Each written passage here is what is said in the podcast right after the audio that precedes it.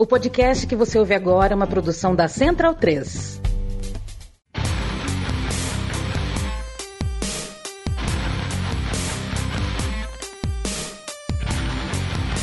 Começa agora o Xadrez Verbal.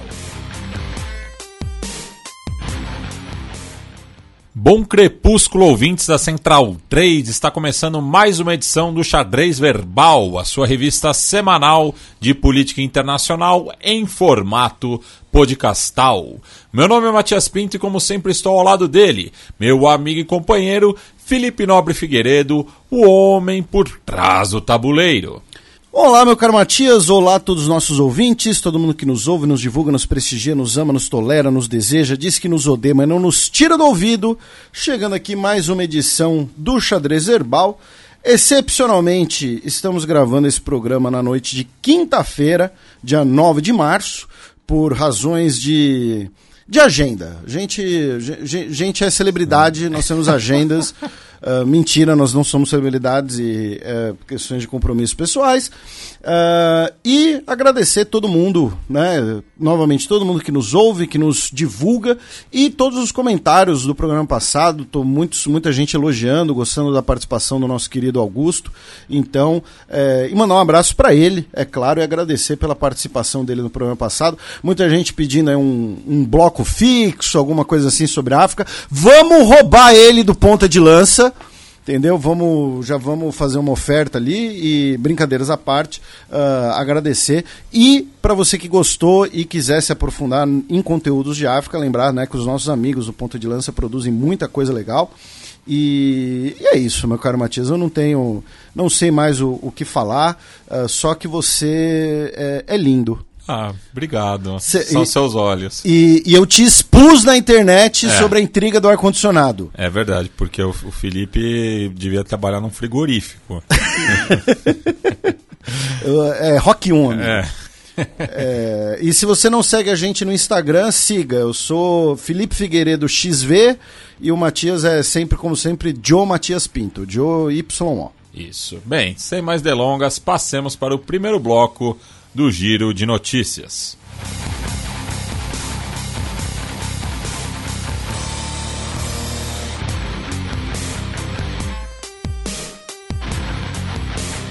Giro de Notícias.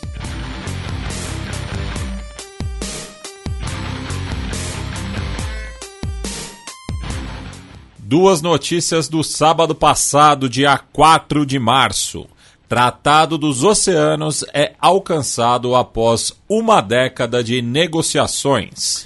Tivemos a conclusão né, do Tratado dos Oceanos, ou Tratado de Alto Mar das Nações Unidas, né, que vai ser um instrumento da Convenção né, da, lei, da Lei do Mar, ou Convenção da Lei Marítima das Nações Unidas. Uh, chegaram no acordo agora no último dia 4 de março. Tá?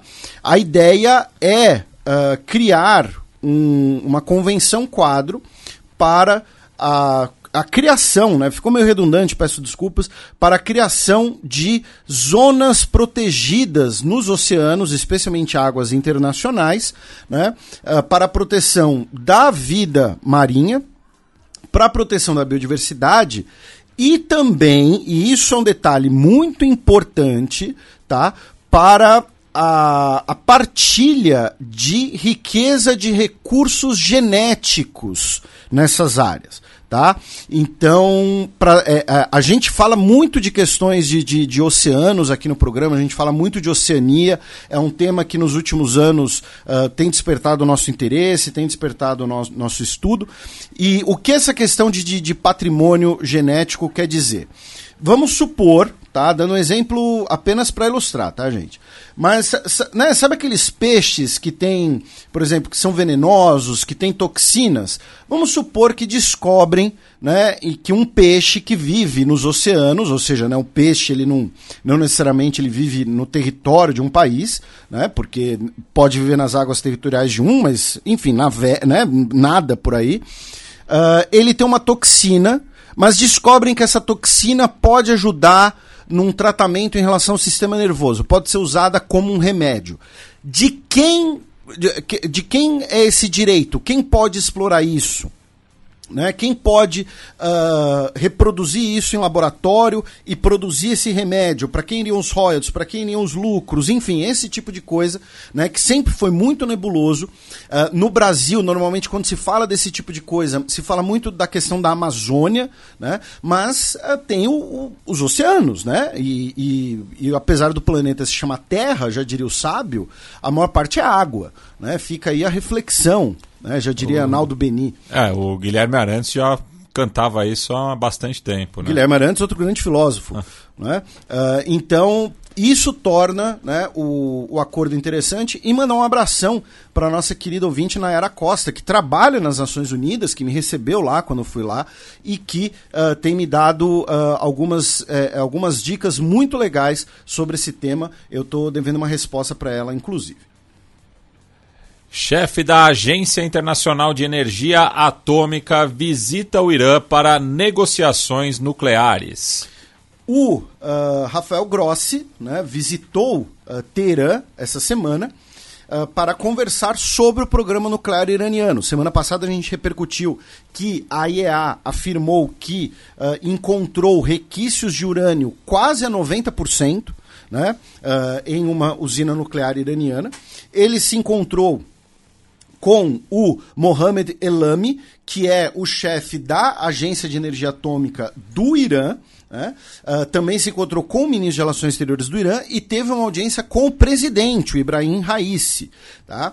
É... E, claro, também falaram de como é como seriam as bases para uma eventual retomada do acordo nuclear com o Irã. Recapitulando, 2015 tivemos a assinatura do acordo nuclear, o Irã se comprometeu com as inspeções internacionais, se, com, se comprometeu com algumas limitações, em troca seriam retiradas parte das sanções contra o Irã pelos Estados Unidos e o Irã poderia voltar a fazer negócios. E, e só um detalhe, Felipe, para ver como a energia é, atômica é central na política iraniana o Mohammad Islami, além de ser né, o presidente da Organização de Energia Atômica do Irã, também é o vice-presidente da República Islâmica. Pois é, ótimo complemento, não tinha me atentado a isso. É, e o, no governo Trump, as sanções foram retomadas, o acordo nuclear foi por água abaixo e uh, o Irã se aproximou cada vez mais da China, da Rússia, em consequência. Então, temos todas essas discussões, assuntos que a gente abordou aqui várias vezes. Também em relação ao Irã, o governo anunciou que prendeu suspeitos de terem intoxicado né, as alunas uh, mulheres de escolas femininas. Uh, é, segundo o governo iraniano, esses suspeitos participaram uh, dos protestos né, contra o governo iraniano e teriam realizado esses ataques ali como uma maneira de tentar responsabilizar, de tentar é, é, né, danificar ainda mais a imagem do Irã. É claro que essa é a versão do governo iraniano. A gente tem que ser cético com qualquer versão de qualquer governo, sempre. Né? Então é, é, bom a gente também, como eu disse, ainda ficar um pouco cético, mas, segundo o governo iraniano, já prenderam alguns suspeitos desse envolvimento. Notícia da segunda passada, dia 6 de março.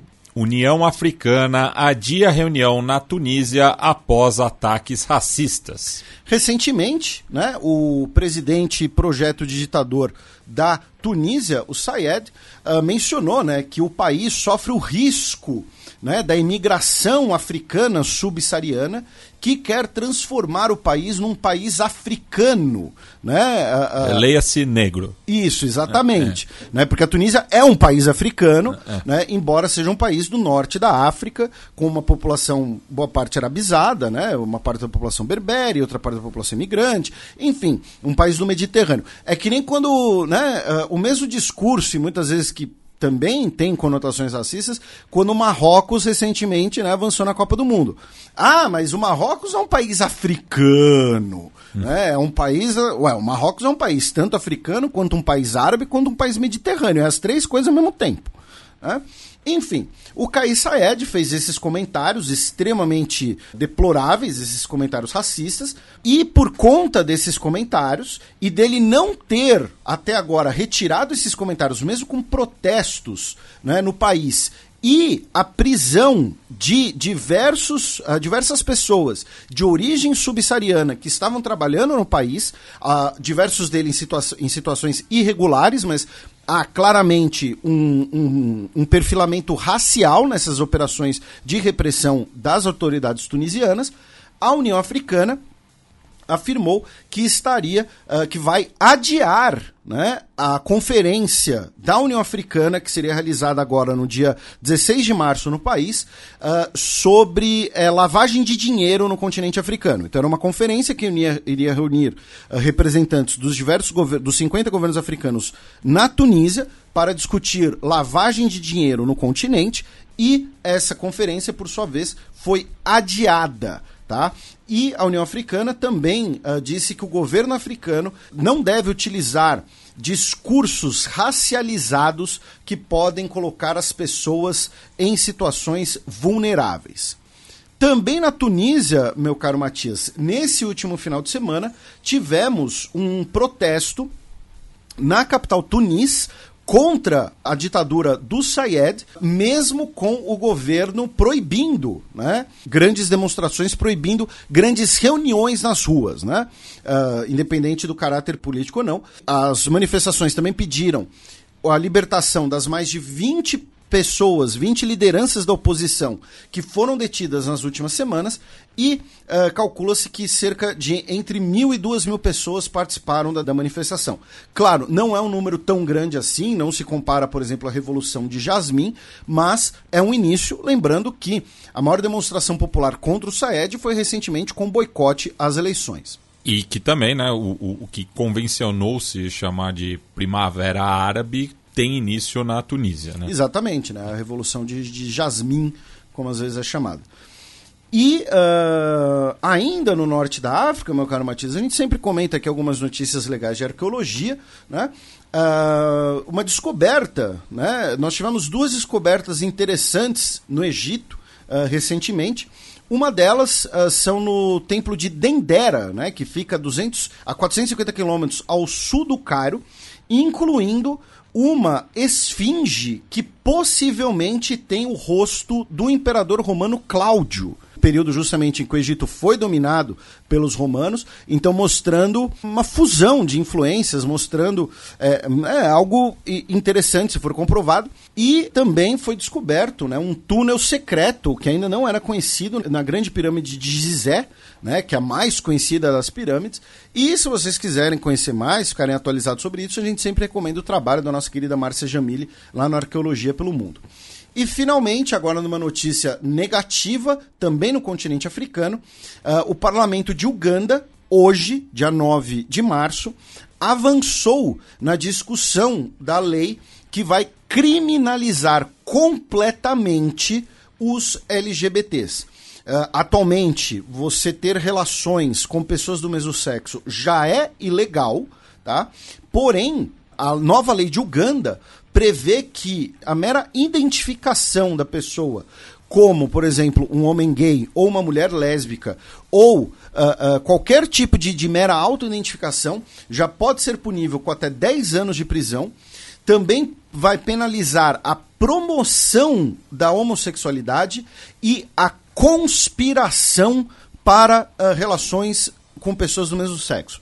Ou seja, se uma pessoa mandar uma mensagem que seja considerada um flerte para uma pessoa do mesmo sexo que ela, ela pode ser presa. E, assim, essa lei é um absurdo em tantos níveis, né? mas que vejam o abuso que essa lei pode uh, causar num país que é uma autocracia, né? Uganda é um governo autoritário, então vamos supor, você diz que. Olha só, no início agora do programa, né, eu falei que o Matias é lindo. E aí, isso poderia ser considerado como uma conspiração para a homossexualidade ou poderia ser preso se eu fosse um opositor do governo, por exemplo. Então é um absurdo em tantos níveis que não dá nem para começar a condenar. Notícia da última terça-feira, dia 7 de março. Síria diz que ataque aéreo israelense impede operações no aeroporto de Alepo. Uh, nós tivemos um ataque aéreo né, israelense contra uh, o aeroporto de Alepo na última terça-feira, tá? É, que uh, danificou o aeroporto e teria uh, destruído alguns galpões em que supostamente estariam armamentos enviados pelo Irã. A grande questão que faz esse ataque ter sido inclusive condenado por outros países da região, como a Turquia, até mesmo, é que uh, o aeroporto de Alepo é o principal aeroporto por onde está chegando ajuda internacional para uh, as pessoas afetadas pelo terremoto né, uh, que ocorreu na Síria e na Turquia né, em fevereiro. Né, o grande terremoto que deixou mais de 50 mil pessoas mortas, a gente vai falar mais dele nesse programa, inclusive, quando a gente falar de Turquia.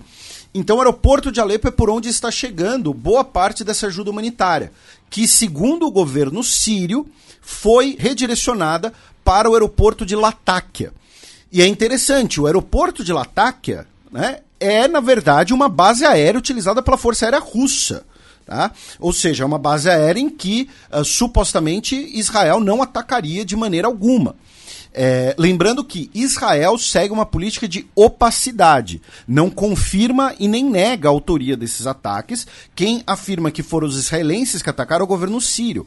Mas como a gente sempre lembra aqui, hoje o único país da região que teria interesse e capacidade de atingir aeroportos na Síria, né, bases aéreas na Síria, uh, ou seja, é, é, passando por cima das defesas antiaéreas sírias e russas, embora as defesas antiaéreas russas estejam enfraquecidas na região. A gente até comentou alguns meses atrás, né, quando os russos enviaram parte dos seus equipamentos militares que estavam na Síria para a Ucrânia. Uh, porém, é, Israel é o único país que tem Uh, isso como um objetivo, né, para atingir alvos especialmente próximos do Irã ou então carregamentos de armamentos vindos do Irã, indo para o Hezbollah, o Hezbollah que faz parte da guerra na Síria, uh, e tem a capacidade bélica, a capacidade tecnológica para isso. Uh, então, muito provavelmente foi de fato Israel, mas nesse caso aqui tem esse, esse asterisco, né, porque afeta as pessoas afetadas pelo terremoto. E na província de Der Ezor, na quarta-feira, falando em Hezbollah, um alvo do Hezbollah foi atingido por um ataque aéreo. Tá? É, muito provavelmente também realizado por Israel, embora a região de Ezor é uma região com a presença de aliados dos Estados Unidos. Então pode ter sido, por exemplo, um drone dos Estados Unidos, uh, alguma coisa assim que realizou esse ataque. Bem, passemos agora para a coluna aberta, no qual eu e o Felipe daremos aquele tradicional peão pela nossa quebrada latino-americana.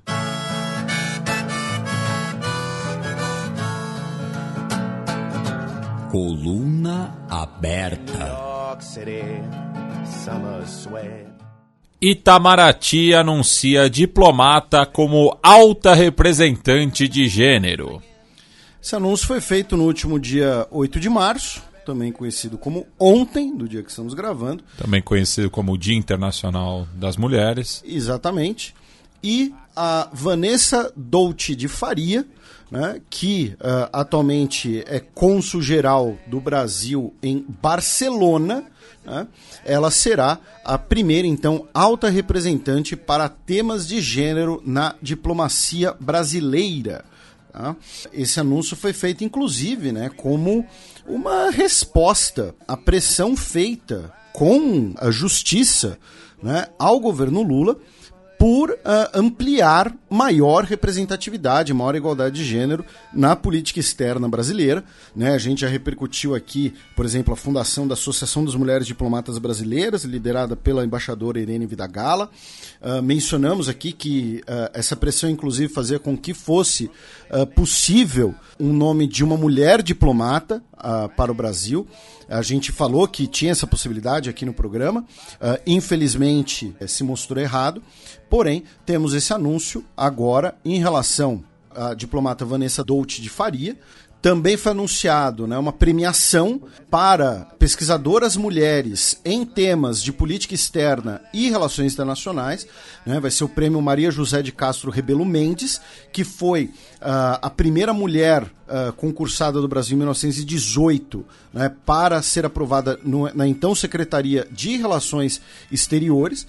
Então, é parte de um processo de mudança né, que, que deve ser feito, que precisa ser feito, já que durante muito tempo a participação feminina no Itamaraty ela foi desestimulada. São uma série de questões históricas que precisam ser balanceadas. E hoje você tem diversas uh, diplomatas nos quadros do Itamaraty, muito capazes, porém você ainda tem uma distorção na participação de mulheres, em, especialmente em postos-chave. Uh, tanto que só agora tivemos, por exemplo, uma, pela primeira vez, uma diplomata mulher como uh, secretária-geral do Itamaraty e também uma, uma diplomata mulher como embaixadora em Washington, que é uh, o principal posto da política externa brasileira.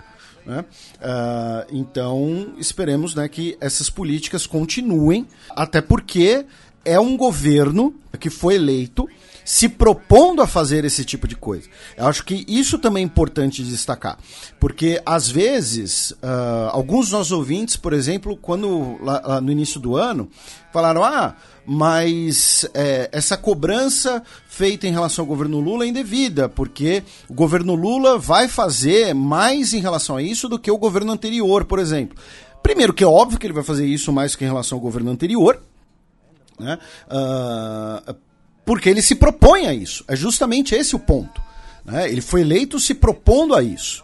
Né? Uh, então, é, é, justamente por isso que é um momento de fazer esse tipo de, de pressão e de apontar, claro, não deixar uh, uh, escapar o fato de que o governo anterior foi uma nulidade em relação a esses temas. Né? Não, só, não só dentro do Itamaraty, mas também pelo né, o, o, próprio nome que ocupava o Ministério de Direitos Humanos e que hoje né, está no Senado, já deixa muito claro a, qual era a prioridade. Né? E a gente vai tocar no assunto que tem andado bastante evidência, né, uh, que é o fato uh, das joias sauditas né, uh, enviadas para a família do ex-presidente Jair Bolsonaro, né, e sua esposa, a ex-primeira-dama Michele Bolsonaro. Então, assim, primeiro, meu caro Matias, é, é, é importante colocar em perspectiva que presentes na casa de mais de, de, na casa de quase duas dezenas de milhões de dólares não são típicos, tá, gente? Mesmo quando a gente fala das monarquias do Golfo, uh, esse tipo de coisa não é não é típico. Tá? Então é um presente bastante atípico que uh, necessita das devidas investigações. É até por conta da suspeita levantada da venda de uma refinaria. Isso, e, e então, mas é que muita gente fala, ah, não, o pessoal do, do, essas monarquias do Golfo dá esses presentes doidão, dá essas coisas. Quando a Arábia Saudita venceu a Argentina, a gente até comentou aqui que o MBS ia dar um carrão para cada jogador, né? O carrão era avaliado, se não me engano, 800, 900 mil dólares. Tá? Ou seja, basicamente o elenco inteiro daria o preço do, dos presentes para a família do Jair Bolsonaro.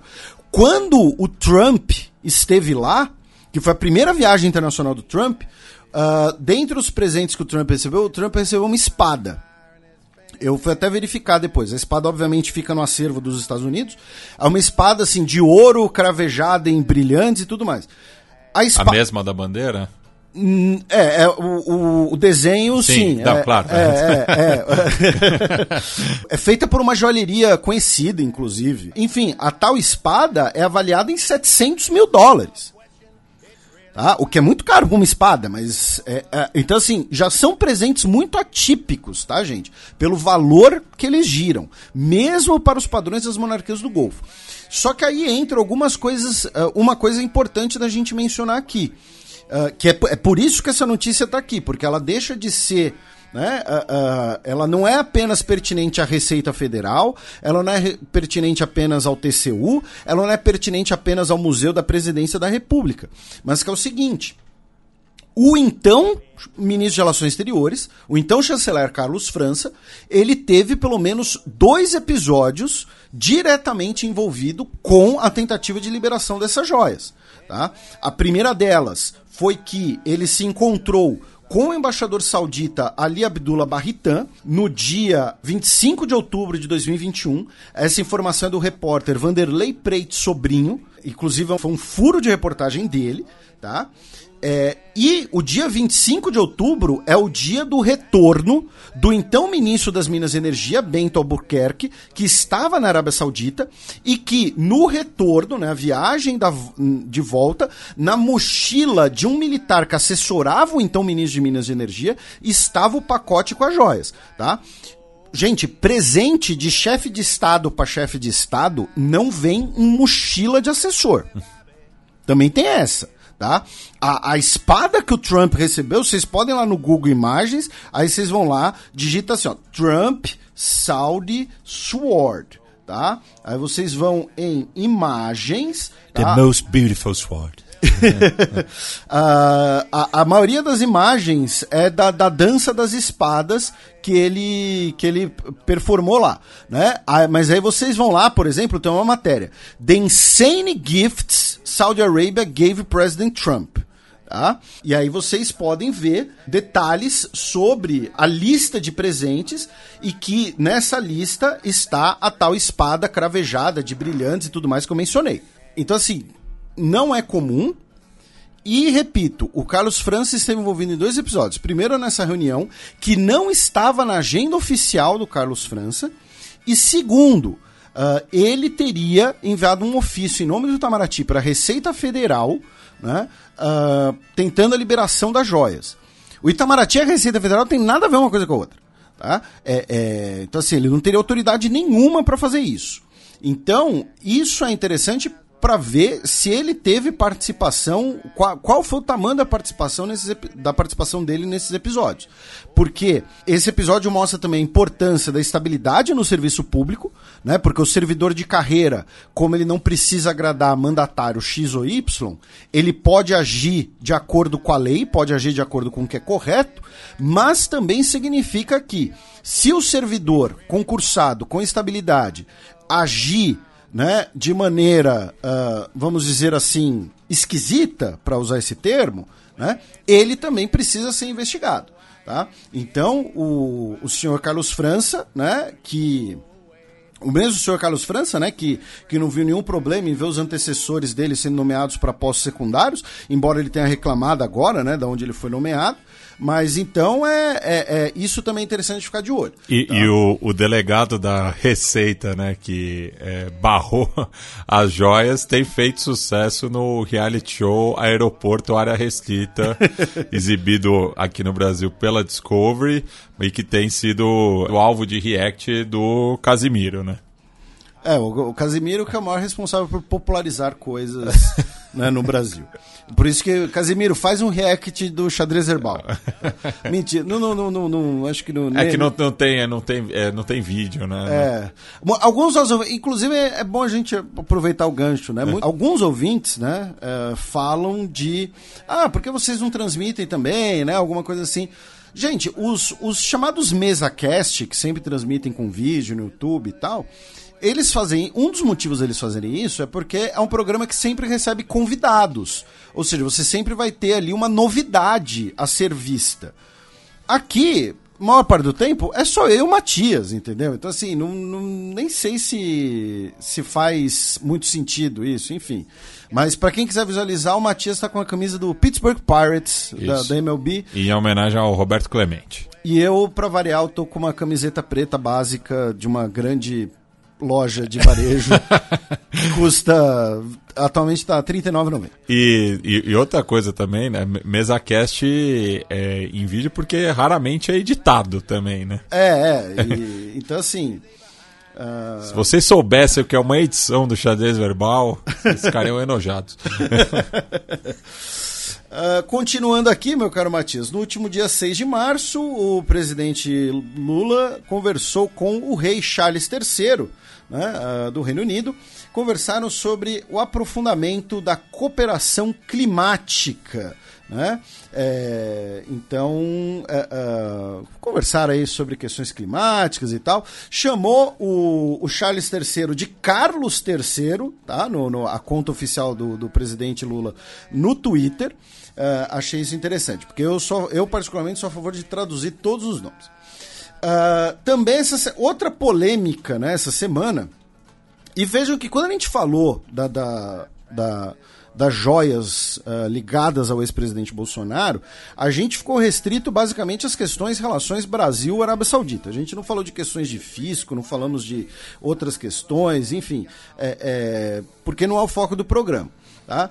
Mas outra polêmica que dessa semana, mas a gente vai focar no que é foco do programa, né, foi sobre a Nicarágua né? Uh, porque um dirigente do PT fez comentário sobre Nicarágua, aí depois ele deletou o tweet, aí teve polêmica e bababá. Mas essa semana, para falar de algo mais concreto, o Brasil, no Conselho de Direitos Humanos da ONU, Uh, afirmou que vê com extrema preocupação a retirada de nacionalidade nicaragüense uh, de dissidentes uh, do governo e de críticos do governo Ortega e afirmou que o Brasil apoia o diálogo com a necessidade de diálogo com o governo Daniel Ortega e que o Brasil aceita receber né, uh, pessoas que tenham sido expatriadas pelo governo da Nicarágua. Né? Lembrando que o Chile também já fez essa oferta.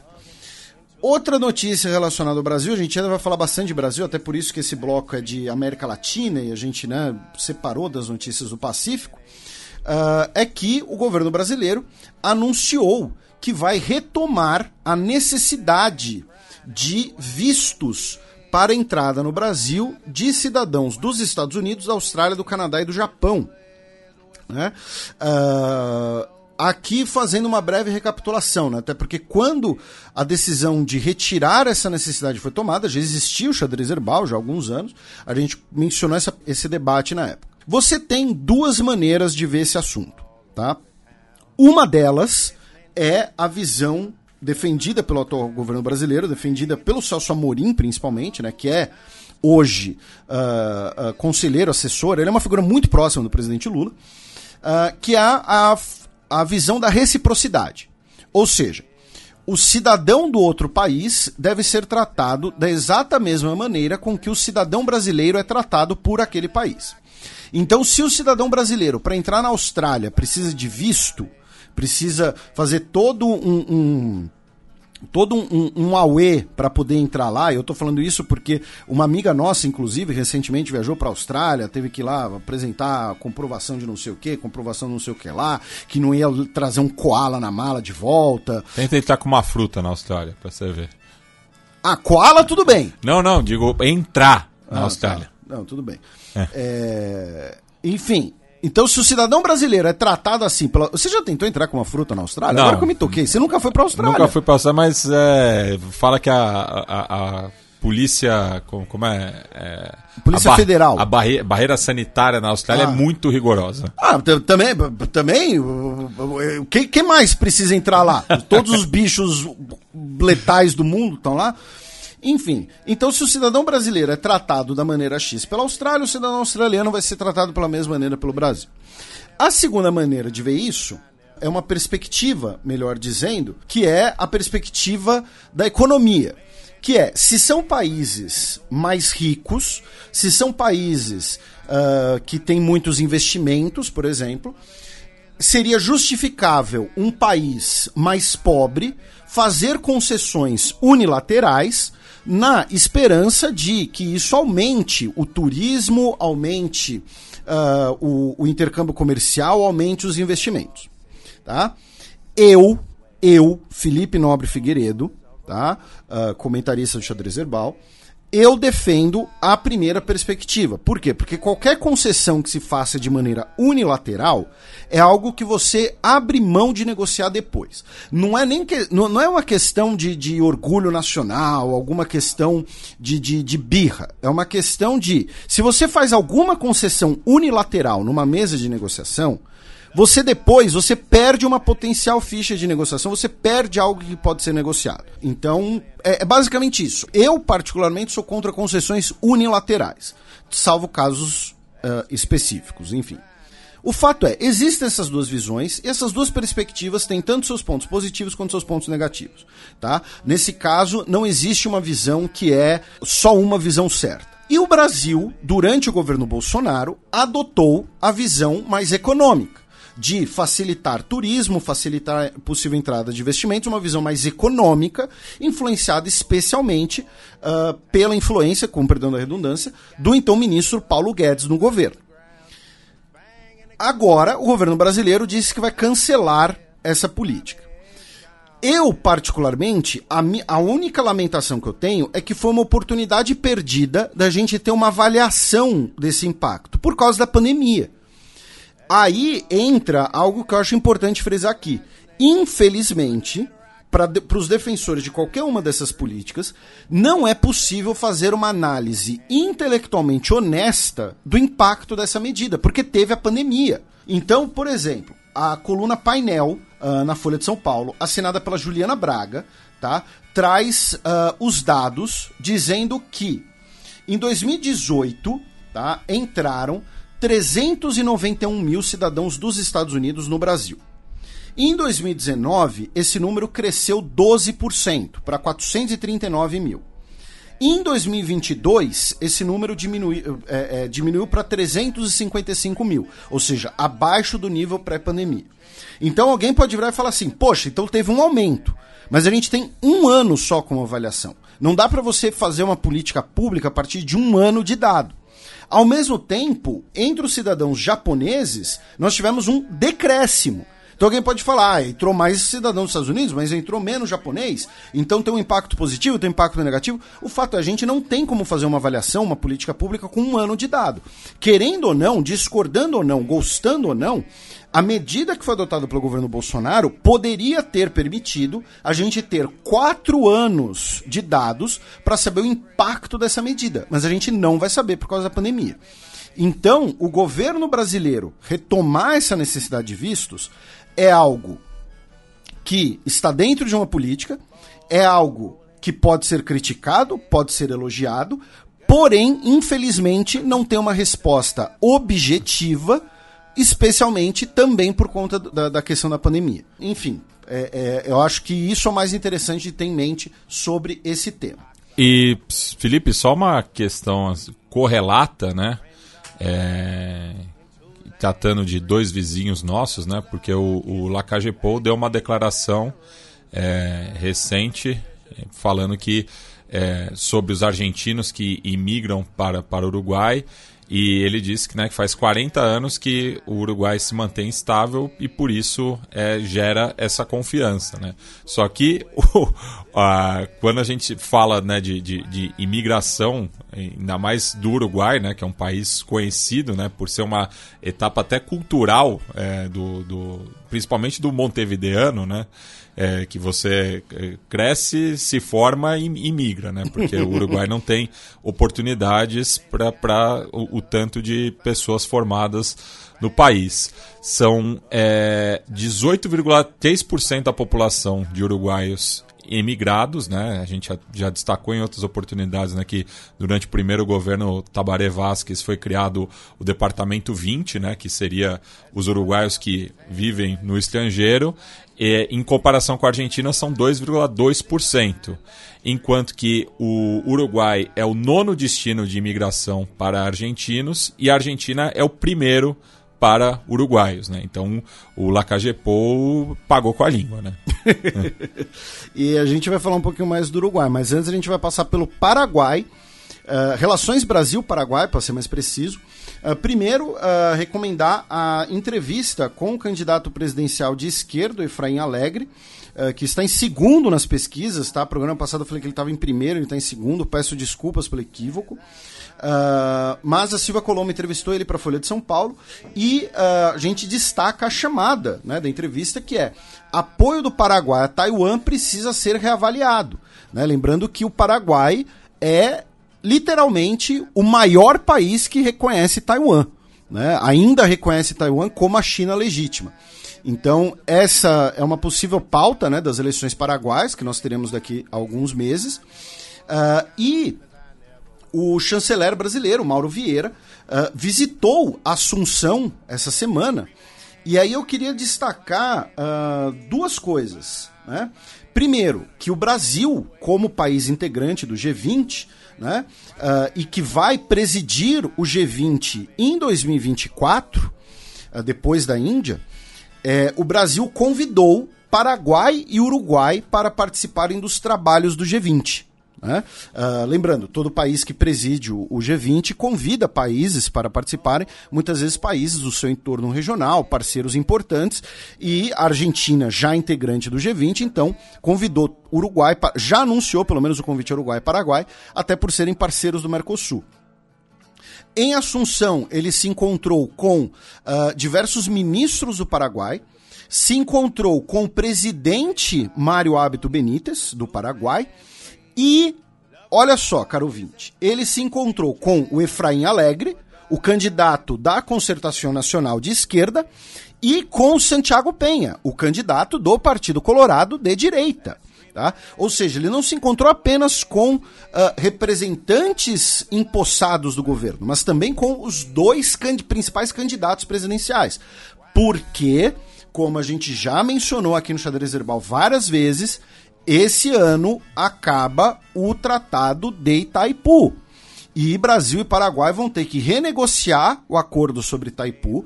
Vai ser uma renegociação difícil, que já começou há alguns anos, porque Brasil e Paraguai têm, têm interesses diversos. Né? Uh, a gente já mencionou um pouco aqui esse assunto. Então, assim, ah, o Paraguai, pô, o Paraguai é um país, né? O país da Muamba, é o país uh, do, do. Tem nada lá para fazer, é um país que não interessa nada, é um país que. Ah, o que, que tem no Paraguai? Tem o Cerro Portenho só, alguma coisa assim. Não. não. Paraguai é um país importantíssimo para o Brasil, por conta especialmente de Itaipu, que é da onde vem mais de 10% da energia elétrica do Brasil, que é uma das maiores economias do mundo tá? Se sem, óbvio, o Brasil não vai ficar sem Itaipu, né? Mas assim, sem Itaipu não tem é, economia no Brasil direito, tá? Então vai ser algo muito importante. Eu achei interessantíssimo o fato do Mauro Vieira ter se encontrado com os dois candidatos presidenciais, tá? Porque certamente falaram sobre o acordo de Itaipu. Um, inclusive o Cerro Portem enfrentou hoje o Fortaleza, não foi? Ganhou do Fortaleza em pleno Castelão. É, é, infelizmente, mas, mas eu ainda amo o Voivoda. É, e o uh, Mauro Vieira também se encontrou essa semana com o ministro de Relações Exteriores do Uruguai, o Francisco Bustilho, e os ministros de Economia e Finanças, Transporte e Obras Públicas, tá? Eles que vieram ao Brasil, no caso. Né? Uh, por que né, essa delegação de alto nível do Uruguai? Porque, vamos lembrar, recentemente tivemos a cúpula né, do Mercosul, o Uruguai uh, deseja assinar um acordo de livre comércio com a República Popular da China. Uh, os outros países do Mercosul são contra esse acordo, porque uh, o Mercosul que precisa negociar em bloco. O Brasil, sendo a maior economia do Mercosul, né, uh, precisa, entre aspas, convencer o Uruguai a não fazer esse acordo e falar, ó, e, e maneiras que o Brasil possa compensar isso. Então, ó, não faz acordo com a China. Vocês estão pensando em fazer, sei lá, reformar o aeroporto de Montevidéu, né? Então uma empresa brasileira pode fazer isso, financiado uh, uh, pelo BNDES, por exemplo, esse tipo de, de, de, uh, de arranjo, né? Então desenvolveram é, conversaram sobre comércio, infraestrutura e também sobre o acordo Mercosul-União Europeia. É, só que na linha fina né, da nota do governo uruguaio não cita nada em relação à China. Né? Fala em relação a principalmente à infraestrutura, né? É, no caso, uma nova ponte é, entre os dois países, a reparação de uma já existente que é, está sobre o rio Jaguarão. É, a hidrovia ligando as lagoas de Merim e dos Patos e o caráter binacional do aeroporto internacional de Rivera. é, é, um, é um bairrista. é, e você começou a sua fala falando em ponte, é uma ponte literal no caso, né? Sim, não, não é, é, uma ponte entre é. Brasil e Uruguai, é. é no figurado. E falando em acordo Mercosul-União Europeia, essa semana o parlamento neerlandês uh, votou uma condenação, uma moção simbólica, no caso, contra o acordo Mercosul-União Europeia, uh, pressionados especialmente pelo lobby agrícola, pelo lobby fazendeiro do, do, dos Países Baixos, que é muito forte, né? A atividade agrícola e pecuária é muito forte nos Países Baixos, e dizendo que uh, o acordo seria uma concorrência desleal com os produtores uh, dos Países Baixos e que também seria extremamente ruim para o meio ambiente. Eu digo que foi algo simbólico, por quê? Porque quem decide esse tipo de coisa é o executivo. Ah, mas Felipe, é um país parlamentarista, tem que aprovar depois. Perfeito, tem que aprovar depois. Agora, nesse momento, não tem como o parlamento neerlandês impedir um, um, uma negociação, impedir um acordo, algo do tipo. Tá?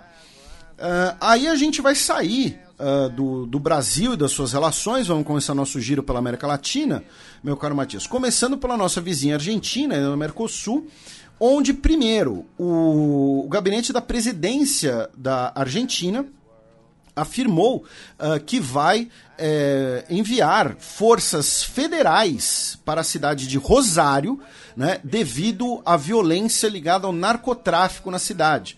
Uh, dois episódios acabaram chamando bastante atenção. Primeiro foi a morte de um menino de 11 anos de idade uh, no último final de semana. E a segunda foi um ataque contra um supermercado que é de propriedade uh, dos sogros de um tal de Lionel Messi. Né?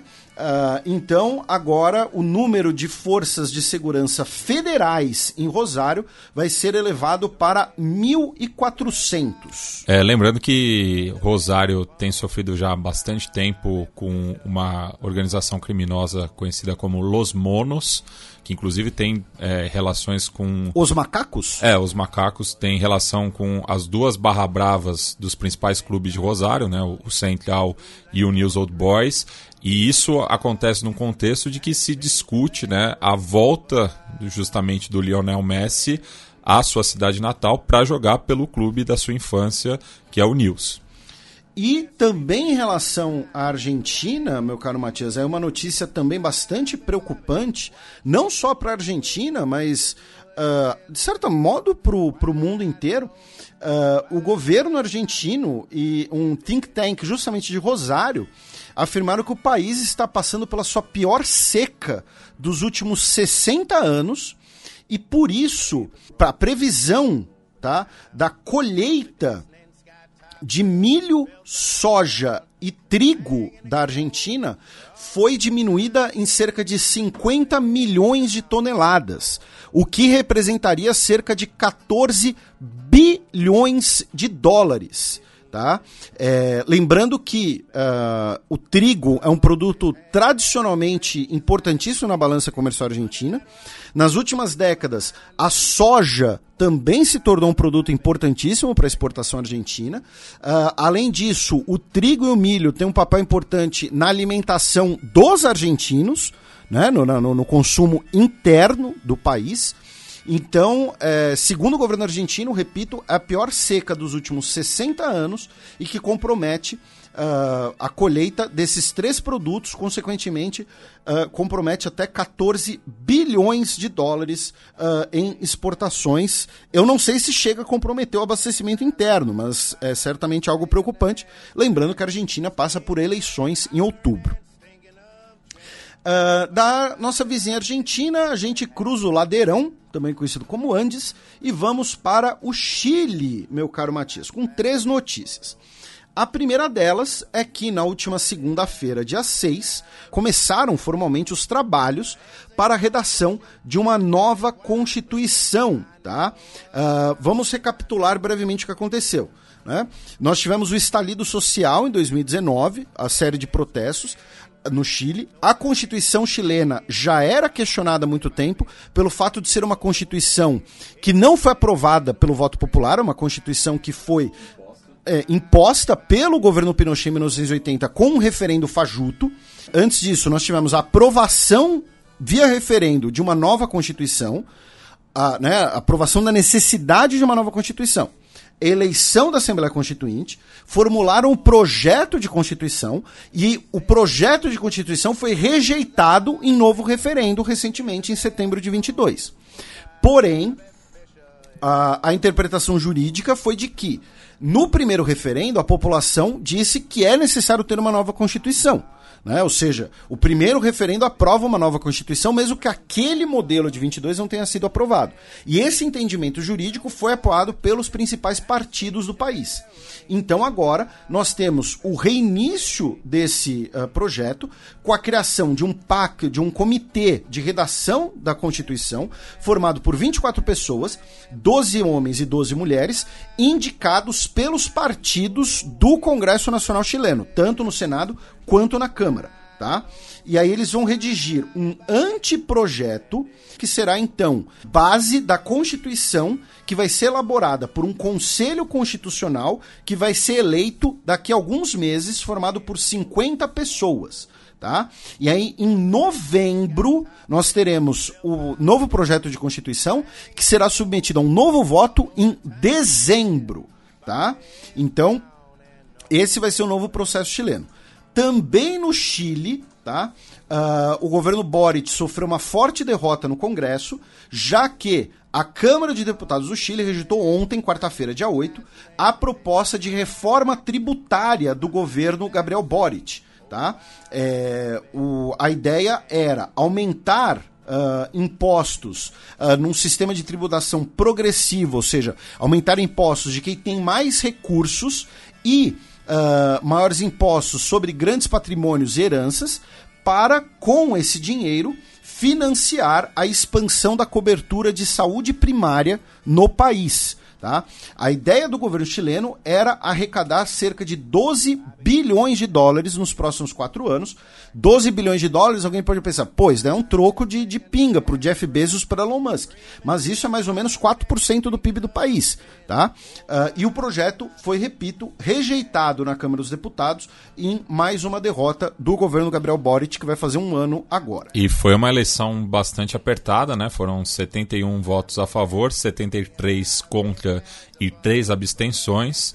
E o deputado da União Democrática Independente, que é uma das principais legendas de direita do país, o Guilherme Ramírez, disse que a oposição votará a favor de projetos bons, mas não votará é, a favor do que faz dano à classe média e ao país, enquanto que o mandatário chileno diz que existe um setor que tenta fazer com que as coisas não mudem, deixar as coisas tal qual e como estão.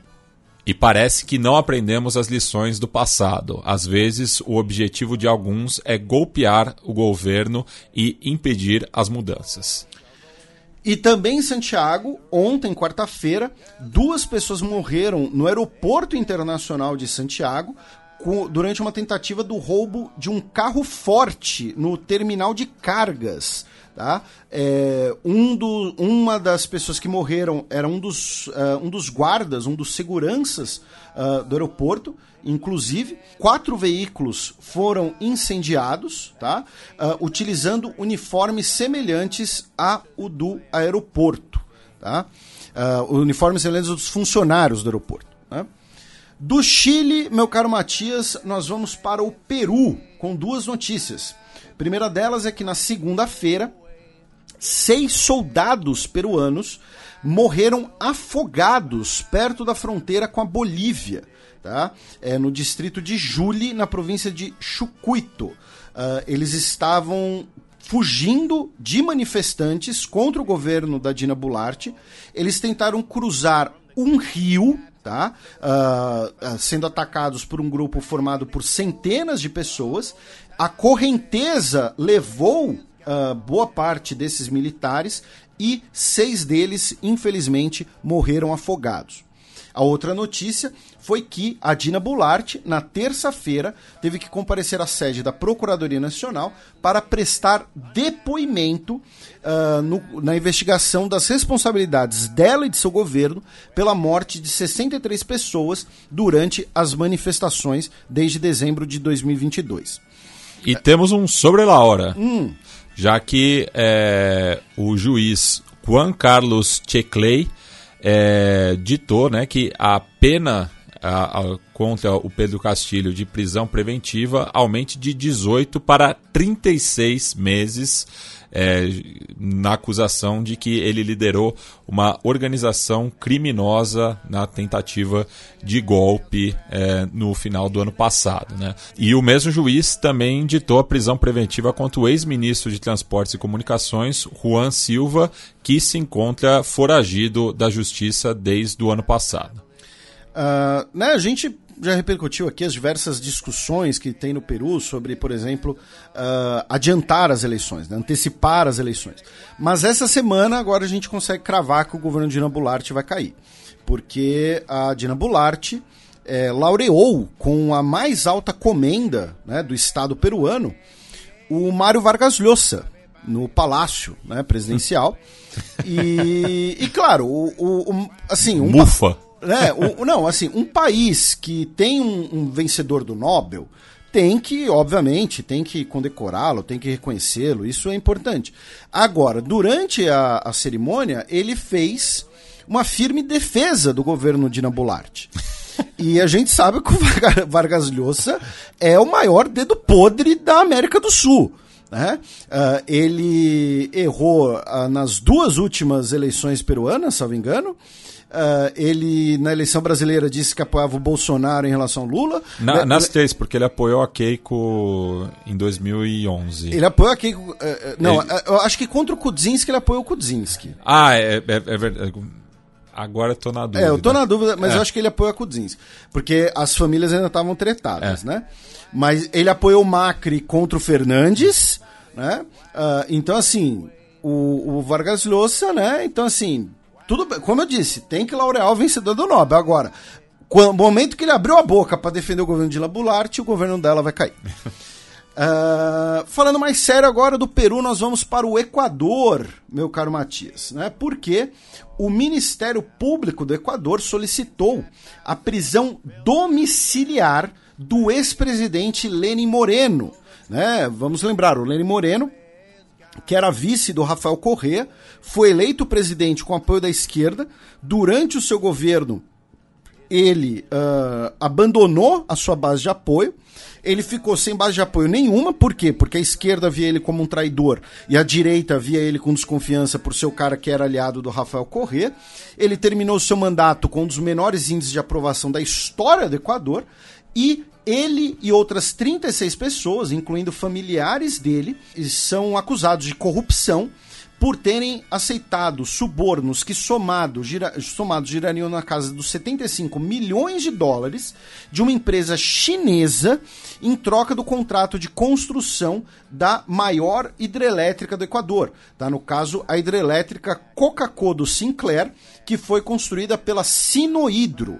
Tá? A construção uh, custou pouco mais de 2 bilhões de dólares ao Equador e a Procuradoria-Geral do Equador pediu a prisão preventiva de todos os investigados, tá? sendo que no caso dos, das pessoas com mais de 65 anos de idade foi solicitada a prisão domiciliar. Lembrando que o Leni Moreno além de ter mais de 65 anos de idade, é cadeirante. Né? Ele foi a primeira pessoa na história eleita uh, como cadeirante conhecido de forma aberta. Na época que ele foi eleito, a gente até contou aqui essa história, né? Porque o Frank Delano Roosevelt, ele era cadeirante, mas as pessoas não sabiam. Né? Isso era omitido das pessoas porque ele sofria com sequelas da poliomielite, né? Uh, ele conseguia ficar em pé, uh, apoiado alguma coisa tal. E, e numa era sem televisão, né? Sem, a, a, campanha era realizada no rádio, principalmente. Rádio, fotos de jornal, então é. ele, no palanque ele conseguia ficar mais ou menos de pé. É, e aí eu, eu, a, gente sem, a gente destacou isso na época, né? Reparem a partir, agora que vocês sabem essa informação, reparem como em todas as fotos do é FDR... É que nem o, o Ser Sentido. Depois que você assistiu, é, é rever as cenas para ver o Bruce Willis. então agora que vocês têm essa informação, reparem que a maioria das imagens do FDR, ele ou está apoiado em alguma coisa ou em alguém, ou sentado. Né? Aquelas fotos que a gente vê da conferência de Teherã, conferência de Alta, em que ele está sentado com Churchill, com Stalin, era por isso, era uma, era entre aspas, uma cortesia dos outros líderes a eles, a ele. Uh, na conferência do Atlântico, entre ele e o Churchill, tem a foto que eles estão de pé conversando, mas ele está apoiado ali. Uh, agora não me lembro o no, nome, nome técnico, né? Mas ele está apoiado uh, na, na murada do navio. Tá? É, então o Lenin Moreno é a primeira pessoa da história que foi eleito aberta, é, com, com eleitorado sabendo que ele era um cadeirante. E agora teve essa solicitação de prisão dele, né? E a defesa dele afirmou que ele vai pedir asilo político né, no Paraguai, que é onde ele está residindo. Tá? Ele não está no Equador, ele está no Paraguai, e ele disse que vai solicitar asilo político ao governo paraguaio. Ele que está no Paraguai, inclusive, como comissário da OEA para questões de pessoas com deficiência. Então ele fez essa declaração. Do Equador, meu caro Matias, nós vamos para a Colômbia, tá? Com três notícias. Primeira delas é que. A terceira você vai se surpreender. a primeira delas é que aquelas pessoas que foram tomadas como reféns uh, na semana passada, durante os protestos contra a Emerald Energy, né, foram todos libertados no último final de semana, depois de uma negociação entre o governo Gustavo Petro e. Uh, os manifestantes. Né? Lembrando que a maioria dos reféns, inclusive, eram policiais né? na região de Caquetá.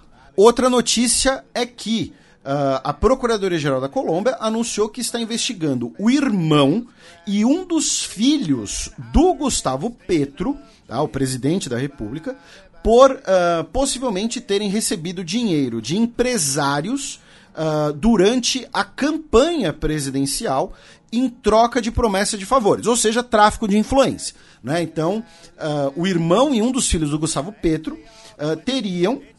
Ó, ser empresário aí, né? Eu sou seu irmão do presidente, né? Se você quiser uma reunião com o meu irmão, tal, eu posso descolar aí para você. Famoso você... tráfico de influência. Exatamente. Se você me pagar aqui uma graninha e tudo mais, tal, tal, tal. Uh, a denúncia, né? A, a, começou com a, a Dei Vasquez, que é a ex-esposa do Nicolas Petro, que é o fi, um dos filhos do Gustavo Petro. Tá? A, a, famosa Nora. Isso, ex-Nora, no ex-Nora. Caso, né? Segundo ela, na mesma entrevista na revista uh, Semana, né, que é como se fosse a Veja da Colômbia, né? Uh, interpretem isso como quiser. é, o, o ex-marido dela né, arrecadou milhares de dólares que usou em gastos pessoais e o Gustavo Petro não sabia, tá? Segundo ela mesma. E o irmão dele que é investigado é o Juan Fernando, tá? E no caso do Juan Fernando, ele também teria tido encontros com narcotraficantes, tá? Para, é, é, enfim, corrupção, de receber uma grana, tráfico de influência, né? Vem, enfim, não, não, não, né? Não estamos aqui acusando ninguém, não processe a gente, tá? Uh, e aí o Gustavo Petro, via o seu perfil né, oficial nas redes sociais, uh, publicou um comunicado à la opinião pública, tá? Uh, dizendo que a única pessoa que tem autoridade pelo governo para ter contato com pessoas em busca da paz, ou seja, no caso em relação aos traficantes, né, é o Alto Comissariado da Para a Paz, o Danilo Rueda, que ele uh, não tem nenhum envolvimento né, sobre as informações que se rumoram sobre mi hermano e mi hijo maior, tá? E uh, ele pediu à Fiscalia Geral da Nación, né, que é a Procuradora-Geral, para uh, dar seguimento a todas as investigações necessárias e determinar possíveis responsabilidades. E a terceira notícia, que como o Matias disse, você vai surpreender, né? Uh, México e Índia vão receber cerca de 75 hipopótamos da Colômbia.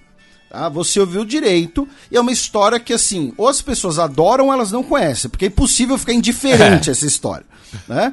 Mas para quem não sabe, né, teve um cara que viveu na Colômbia chamado Pablo Escobar que era o, uma, foi um dos maiores narcotraficantes da história e ele era um dos homens mais ricos do mundo na época. Isso é, muitas vezes é pouco falado. Ele era um dos homens mais ricos do mundo. Porque. Ele, ele tinha tanto dinheiro guardado que os ratos comiam. É dinheiro em espécie. Isso. É. é. porque nos anos 1980, se tinha uma coisa que os Estados Unidos gostava, era de cocaína. E aí o Pablo Escobar falou, vou suprir Segue essa demanda. gostando, mas nos anos 80... É, nos anos 80 era, era demais. É. Né? E o Pablo Escobar, ele foi lá e falou, vou suprir essa demanda. Aqui, ó, é, é, era um empreendedor. exatamente, de, oferta e demanda. Ele leu o Mankio lá, leu, entendeu? Teoria econômica. E, como eu disse, ele era um dos homens mais ricos do mundo. E quando você é muito, muito, muito rico, você pode ser excêntrico, né? Se você é excêntrico sem ser rico, você é só esquisito. Né? Aí quando você é rico, você vira excêntrico. E ele uh, contrabandeou hipopótamos para o seu uh, zoológico particular, basicamente. Depois... Lá entre... na Hacienda Nápoles. E depois que ele morreu, né? Uh, os hipopótamos foram simplesmente soltos na, na, na natureza. É, é, ele contrabandeou quatro hipopótamos. Quatro. Quatro. Ah. Daí vem a escala. Exatamente. É. É, a, porque assim, é uma região que é uma savana de clima quente, com pântanos, brejos e alimento disponível. Ou seja, é o habitat ideal para o hipopótamo. Sim. Então esses quatro e, que você e, mencionou. E, e o hipopótamo é, pode parecer um bicho fofinho, enfim, só que ele é um predador do cacete. Isso. É, é, inclusive, uma das maiores causas de morte é, na África é ataque de hipopótamo. De seres humanos. É, de seres humanos, né? Então, esses quatro hipopótamos bonitinhos que o Escobar é. trouxe, hoje são 150, gente. Tá? É, e aí a Colômbia sofre com esse problema, porque é o que o Matias mencionou. Ele é um animal que é um animal estrangeiro do, do, do habitat local, é um animal que é uma espécie invasora, né? Ele, enfim, é, é, né? é um predador tal, e cada um deles tem duas toneladas, né? Então, assim, não é nenhum animal que você pode falar, show, sai daqui. Não, é um bicho que tem duas toneladas. E aí, uh, Índia e México aceitaram receber uh, parte desses animais, tá? É, custeadas, inclusive, pela Associação de Zoológicos Criadores e Aquários do México, Tá? Uh, dez deles vão ser levados para um santuário no norte do México e outros 60 para um santuário na Índia. Tá? Então, é, como eu disse, é uma notícia que ou o nosso ouvinte adorava ou ele não conhecia. A partir desse momento ele vai adorar. Da Colômbia, nós vamos para Guatemala, onde, infelizmente, 106 crianças e adolescentes chegaram ao país, deportados da fronteira dos Estados Unidos com o México, depois que eles foram encontrados no baú de um caminhão e sem um maior de idade responsável. Eles estavam viajando sozinhos. E eles foram deportados para Guatemala. Né, em mais uma né, daquelas coisas que o governo Biden dizia que ia fazer muito diferente do governo Trump e não está fazendo. Falando em fronteira uh, México e Estados Unidos, meu caro Matias, né, nós tivemos um episódio uh, bastante trágico e, e, surreal. Assim, se não tivesse tido uma morte violenta, era, um, é, era caso para virar um filme de comédia. Mas como teve mortes violentas, né, ele virou um episódio trágico, não apenas surreal. Uh, porque o que aconteceu? Uh, quatro cidadãos dos Estados Unidos, três homens e uma mulher, do estado da Carolina do Sul, tá? Eles viajaram até o México para realizarem cirurgias plásticas bem mais baratas. Tá? E aí, no dia 3 de março, eles foram raptados em Matamoros, né, que é uma das cidades. É né, fronteiriça ali. Fronteiriça, bastante violenta. É. Né? Uh, eles foram sequestrados por um cartel, por integrantes de um cartel de drogas tem gente que diz que eles foram sequestrados porque os caras viram os cidadãos dos Estados Unidos ali e falaram: putz, eles devem ser ricos, vamos sequestrar eles e pedir um resgate. Tem gente dizendo que o cartel confundiu eles com uh, traficantes né, que, que faziam transporte de, de drogas pela fronteira e que estariam em dívida, enfim, alguma coisa assim.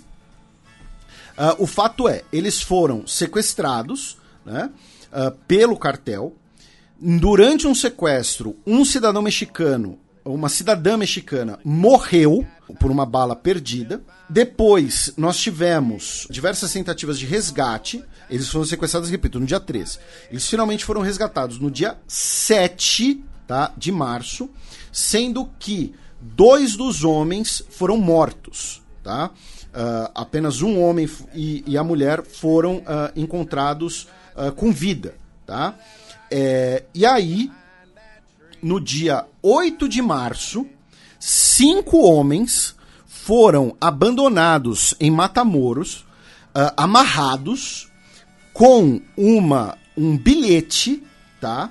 É, do cartel do Golfo, dizendo que eles foram responsáveis pelo sequestro e pedindo desculpas aos familiares das vítimas e à população da cidade de Matamoros. Tá? Então, assim, basicamente, o cartel do Golfo entregou os responsáveis, tá? Que seriam ligados a um cartel menor, alguma coisa do tipo, tá? Um grupo menor. Então, uma história tão surreal quanto trágica e que terminou com três pessoas mortas. Né? E uh, por conta da repercussão desse caso, né, nos Estados Unidos, diversos uh, republicanos né, é, começaram a falar né, da necessidade do uso de força militar dos Estados Unidos contra cartéis no México. O republicano Dan Crenshaw, do Texas, chegou a dizer que os Estados Unidos deveriam usar drones para realizar ataques contra os cartéis no México. E aí, o Lopes Obrador, presidente mexicano, obviamente disse que isso violaria a soberania mexicana, que seria uma intervenção né, estrangeira no território mexicano e algo irresponsável, e que o México não recebe ordens de ninguém. Tá?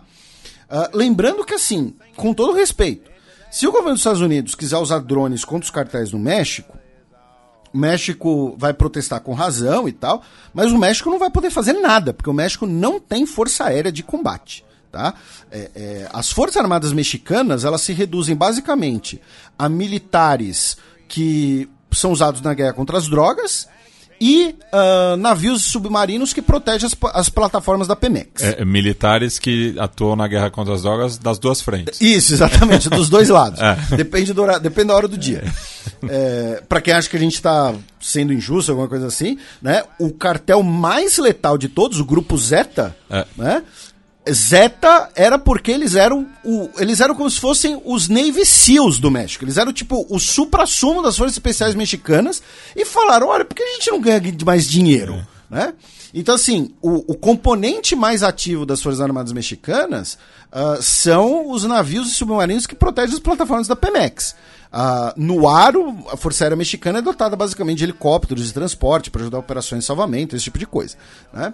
Eu falo isso com todo respeito, mas a verdade é essa. Se os Estados Unidos quiser usar drones contra o México, o México não vai poder, não vai conseguir fazer nada. Porque quando você fala com todo respeito, você vai faltar com respeito em seguida. Exatamente, você está liberado a ofender. Bem, passemos agora para as efemérides da semana que vem. Bobby, Bobby, where can you be?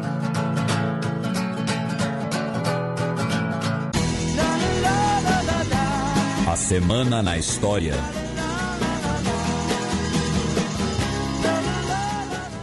Treze de março de 1848, há 175 anos, tinha início as revoluções alemãs de 1848. É meio redundante, mas está aqui no roteiro.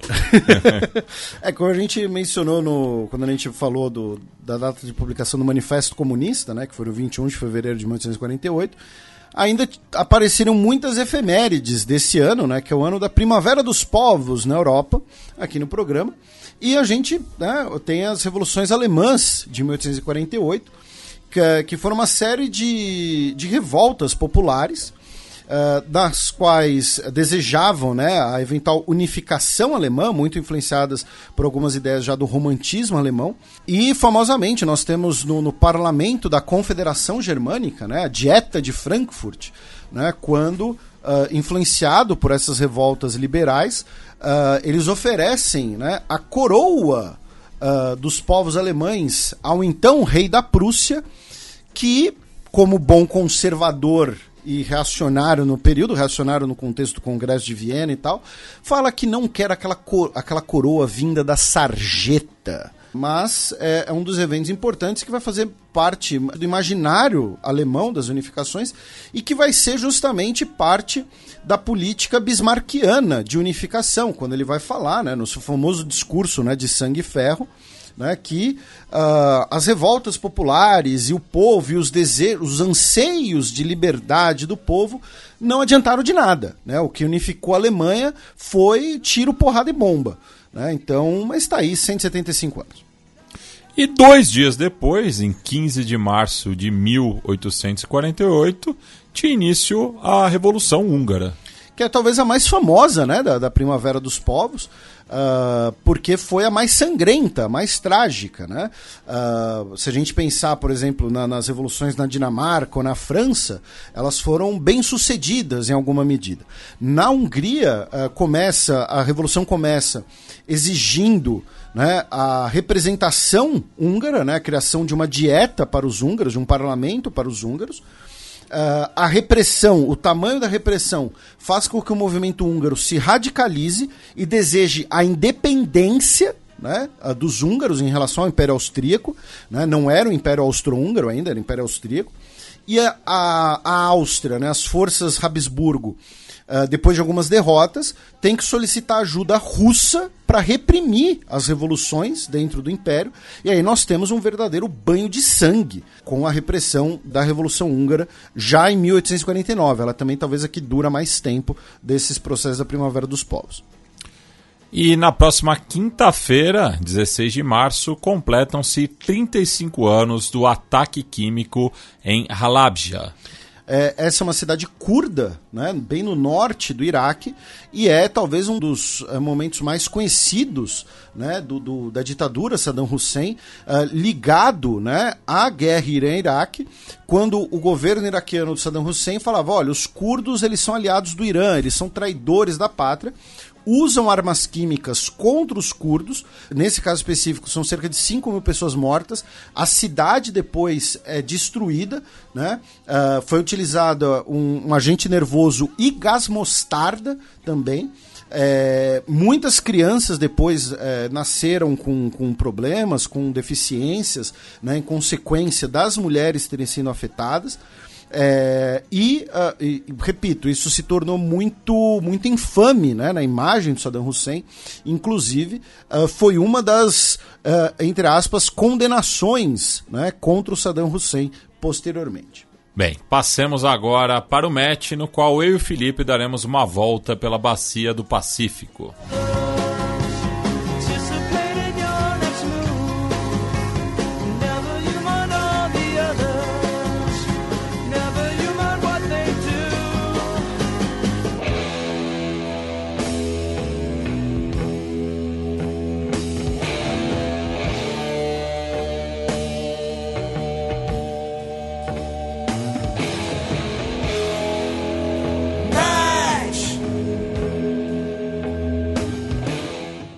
China estabelece meta de crescimento de 5% com a abertura do parlamento.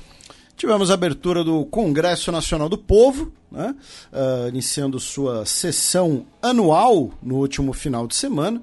A gente comentou né, que esse evento né, que ocorreria uh, no programa passado, né, e em relação às duas sessões do legislativo né, chinês, eu acho que tem três coisas para a gente trazer para os nossos ouvintes, né, três coisas principais. Né?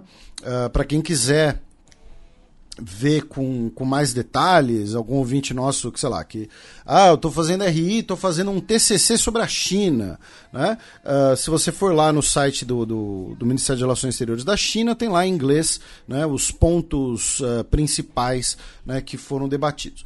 Mas para a gente trazer né, aqui para os nossos ouvintes, a primeira delas é essa, né? Foi definida a meta de 5% né, uh, de crescimento econômico para o ano que vem. É curioso né, uh, que essa meta de 5% uh, né, para o Brasil, por exemplo, seria sensacional crescer 5% em 2023. Né? Para a China, é a menor meta delineada nas últimas três décadas. Tá? Então, assim, é, é, é interessante colocar em perspectiva esse número. Né? Uh, o país também falou da necessidade de criar 12 milhões de postos de trabalho urbanos tá? Uh, nessas metas. Outra notícia é que, né, com o anúncio da previsão de crescimento, também veio o anúncio do orçamento chinês.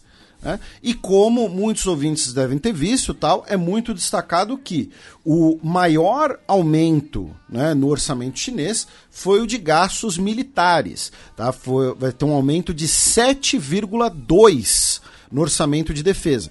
Se você pensar que o crescimento do PIB da China no último ano ficou na casa né, de entre 3% e 4%, é praticamente o dobro do crescimento do, do país, né, o gastos em, os gastos em defesa.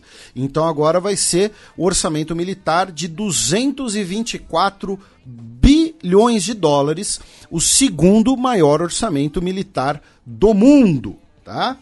Uh, e claro, 224 bilhões de dólares é muita grana. 224 bilhões de dólares em armas são muita, é muita grana mais ainda. Mas vamos colocar né, uh, em perspectiva também. Né? O gasto, uh, o orçamento de defesa né, uh, dos Estados Unidos ultrapassa né, basicamente 800 bilhões de dólares. Quase quatro vezes né, o orçamento militar chinês. Né, três vezes e meio ali, mais ou menos, fazendo uma conta meio, meio de cabeça. Né? Então é bom colocar isso em, em, perspectiva, porque hoje né, se fala de uma rivalidade, né, o início de uma rivalidade sistêmica entre Estados Unidos e China. A gente abordou aqui, a gente aborda esse assunto aqui desde o início do xadrez herbal, modéstia parte, com muita qualidade. Né, a gente já falou das questões do, do termo Nova Guerra Fria e tal. Então, se você vai comparar, né, se, se você vai colocar esses dois países como os antagônicos, né, então China está aumentando o gasto em armas, China está construindo porta-aviões, China uh, pretende expandir o seu arsenal nuclear, mas ainda é muito pouco comparado com os Estados Unidos.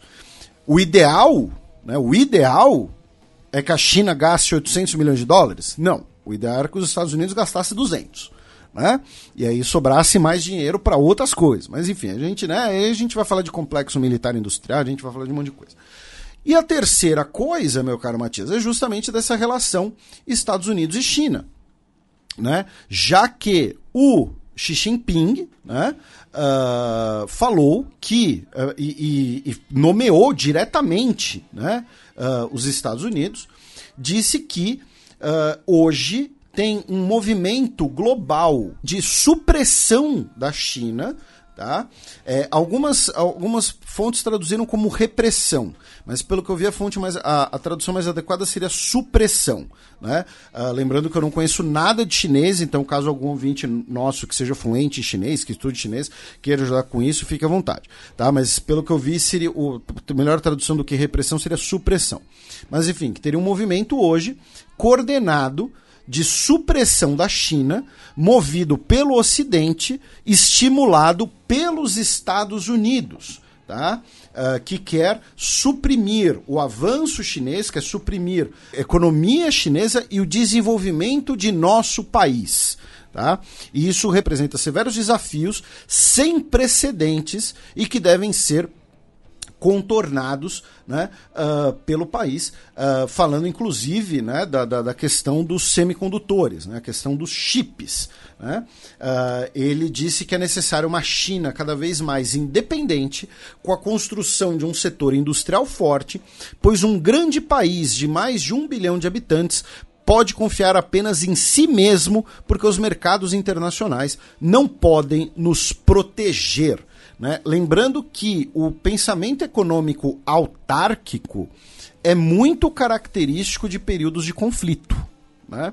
Uh, vejam, eu não estou dizendo que a China ou Xi Jinping ou quem for quer conflitos. Estou falando que quando começa esses pensamentos de a China tem que ser autossuficiente nisso, a Índia tem que ser autossuficiente nisso, a Europa tem que ser autossuficiente nisso, os Estados Unidos tem que produzir aqui tudo mais, isso é muito característico dos períodos de grandes conflitos que nós tivemos na história.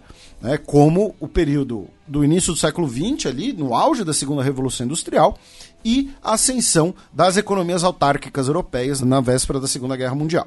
Né? Pós-crise de 29, especialmente. Então, uh, isso para mim é mais alerta do que qualquer, uh, qualquer declaração sobre Taiwan, sobre linhas vermelhas e tudo mais. É, alerta sobre a conjuntura internacional que nós vivemos hoje, claro. E nessa esteira de crítica aos Estados Unidos, o uh, ministro de Relações Exteriores da China, o Gang, uh, disse que a aliança com a Rússia né, precisa ser cada vez mais reforçada né, para enfrentar esses riscos e desafios. Né? Uh, lembra, e, e assim, entrando numa coisa mais histórica, analítica aqui, coisa que a gente já tem um tempo que a gente não faz em relação à China, porque às vezes eu fico com medo de ser repetitivo, mas tem muitos ouvintes novos também e tal. Uh, é importante lembrar que China e Rússia hoje, para muita gente, parecem aliados naturais, mas não são aliados naturais. Na verdade, China e Rússia uh, têm rivalidades desde o século XIX. China e Rússia, né, China e União Soviética foram travaram uma pequena guerra em 1969. Uh, ah, China e Rússia demoraram quase uma década para assinar um tratado sobre suas fronteiras pós-dissolução da União Soviética. A Rússia, na década de 1990 início do século XXI, priorizava, na verdade, suas relações com o Ocidente né? Até o marco disso é o discurso do Putin em Munique em 2007, quando ele denuncia o avanço da OTAN e diz que a Rússia vai buscar um caminho próprio. Então, assim, essa aliança entre Rússia e China ela é muito mais recente do que algumas pessoas pensam, do que algumas pessoas, do jeito que algumas pessoas falam. E mostra também algumas das limitações, às vezes, do pensamento de longo prazo na política externa dos Estados Unidos. Porque para os Estados Unidos teria feito muito mais sentido na década de 1990 e no início dos anos 2000, pensar, olha, se o nosso adversário sistêmico um dia vai ser a China, faz muito mais sentido a gente se aliar à Rússia contra a China um dia. Né? China e Rússia têm questões fronteiriças pendentes, o irredentismo chinês Uh, inclui e vai incluir em algum momento o extremo oriente russo, que já foi chinês, né? o famoso porto de Vladivostok era chinês até o final do século XIX, né? quando a China cede a Manchúria exterior uh, à Rússia, né, ao então Império Russo. Né?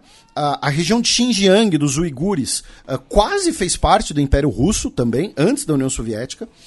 É, então, assim, hoje você tem uma preocupação nos setores nacionalistas russos com uma, entre aspas, invasão chinesa no Extremo Oriente, né, porque você tem muitos chineses uh, que vivem e trabalham no lado russo da fronteira. A Rússia czarista era uma das maiores promotoras da ideologia do perigo amarelo pelo mundo, inclusive, né, porque via né, os povos asiáticos ali como né, bárbaros e selvagens que ela precisava civilizar. Né? Inclusive e, com a guerra nipo-russa. Isso, em 1905. E, então, assim, é, é, é, China e Rússia não são esses aliados naturais que algumas pessoas podem fazer crer, mas nos últimos 20 anos, 20, 15 anos, nós tivemos uma intensificação muito forte dessas relações. Movidas pelo que, especialmente? Pelo antagonismo em comum com os Estados Unidos, que é o que o próprio uh, uh, Tsing falou. Né? Então, óbvio que hoje China e Rússia são aliados. Hoje ele já tem relações econômicas aprofundadas, os projetos de gasodutos, projetos de exploração espacial conjuntos, uh, uh, tem um, um, intercâmbio entre as duas indústrias armamentistas. Né? Uh, o principal caça em serviço, né? a China está desenvolvendo o seu avião stealth de quinta geração, né? mas o principal caça em serviço na China é um fruto de um projeto russo, né, uma evolução de um projeto russo. Os porta-aviões chineses são evoluções do, de um projeto soviético. Né? Uh, então, óbvio que hoje essas relações são outras, mas é, não são, são relações que ainda têm as suas fragmentações, especialmente pelo fato de que, como a gente fala aqui no xadrez herbal, uma coisa que eu abordo desde 2015, a tendência é que cada vez mais a Rússia se torne o junior partner dessa aliança. Hoje, qual é então? Ah, então, mas Felipe, para que, que a China precisa da Rússia, né? Precisa da aliança com a Rússia, né? Fornecimento de hidrocarbonetos e guarda-chuva nuclear.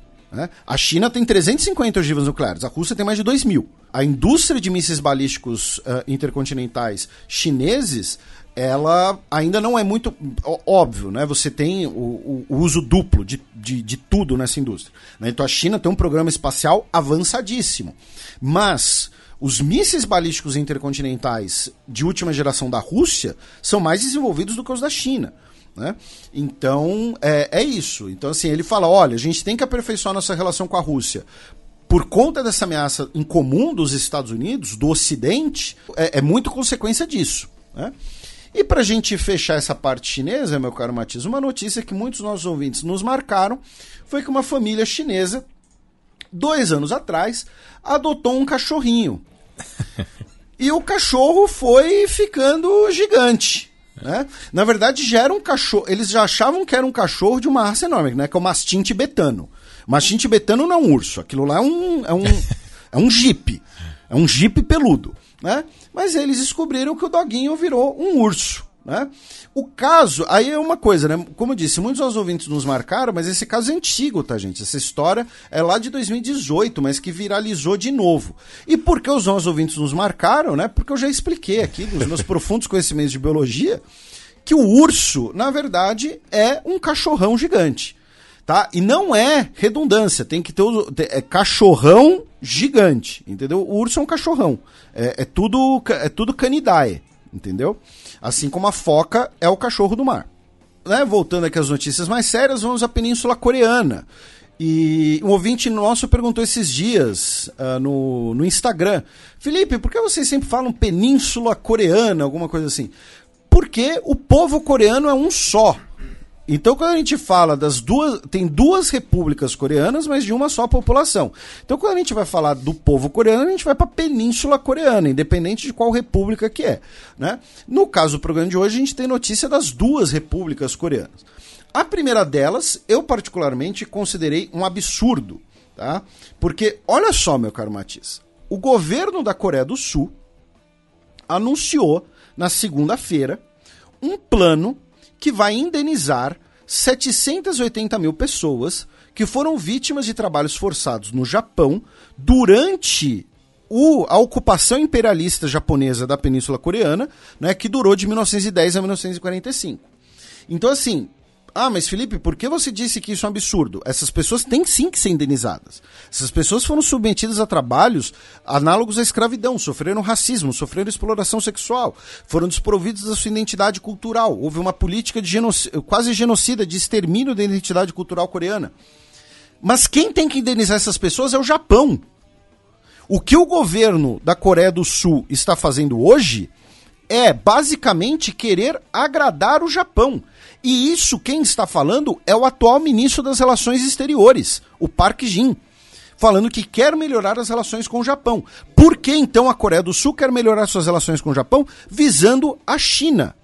Então, num ato para você ter essa melhoria de relações visando a China, visando a retomada de cooperações de cooperação em semicondutores. A gente falou um tempo atrás, né, que o, o Japão suspendeu a, a exportação de alguns produtos sensíveis para a Coreia do Sul e tal mas é um ato supremo de peleguismo, sabe? É o governo da Coreia do Sul assumindo a responsabilidade indenizatória pecuniária pelos crimes cometidos pelo Japão, em nome de melhoria das relações contra a China, sabe? É uma coisa surreal. Quem deveria pagar essa conta é o Japão. Ponto final. São as empre... É o governo japonês ou as empresas japonesas. Tá? Ah, mas aí teve a piora das relações durante o governo Abe Shinzo, quando teve a determinação do pagamento e blá blá. Dane-se, quem cometeu esse crime foi o Japão. O, o, a potência imperialista do Extremo Oriente foi o Japão. Então, assim, é uma coisa meio surreal, sabe? É, é, e, e, dessas indenizações, né, para deixar claro, uh, cerca de 1.300 pessoas ainda estão vivas. Outros, obviamente, serão indenizados, né, as pessoas que vão receber as indenizações né, uh, serão os seus descendentes. Né? Lembrando que o Japão também alega que na década de 60, quando eles formalizaram relações, o Japão fez uh, todos os pagamentos devidos, mas na verdade, na época, o Japão fez um pagamento, enfim, ínfimo Né?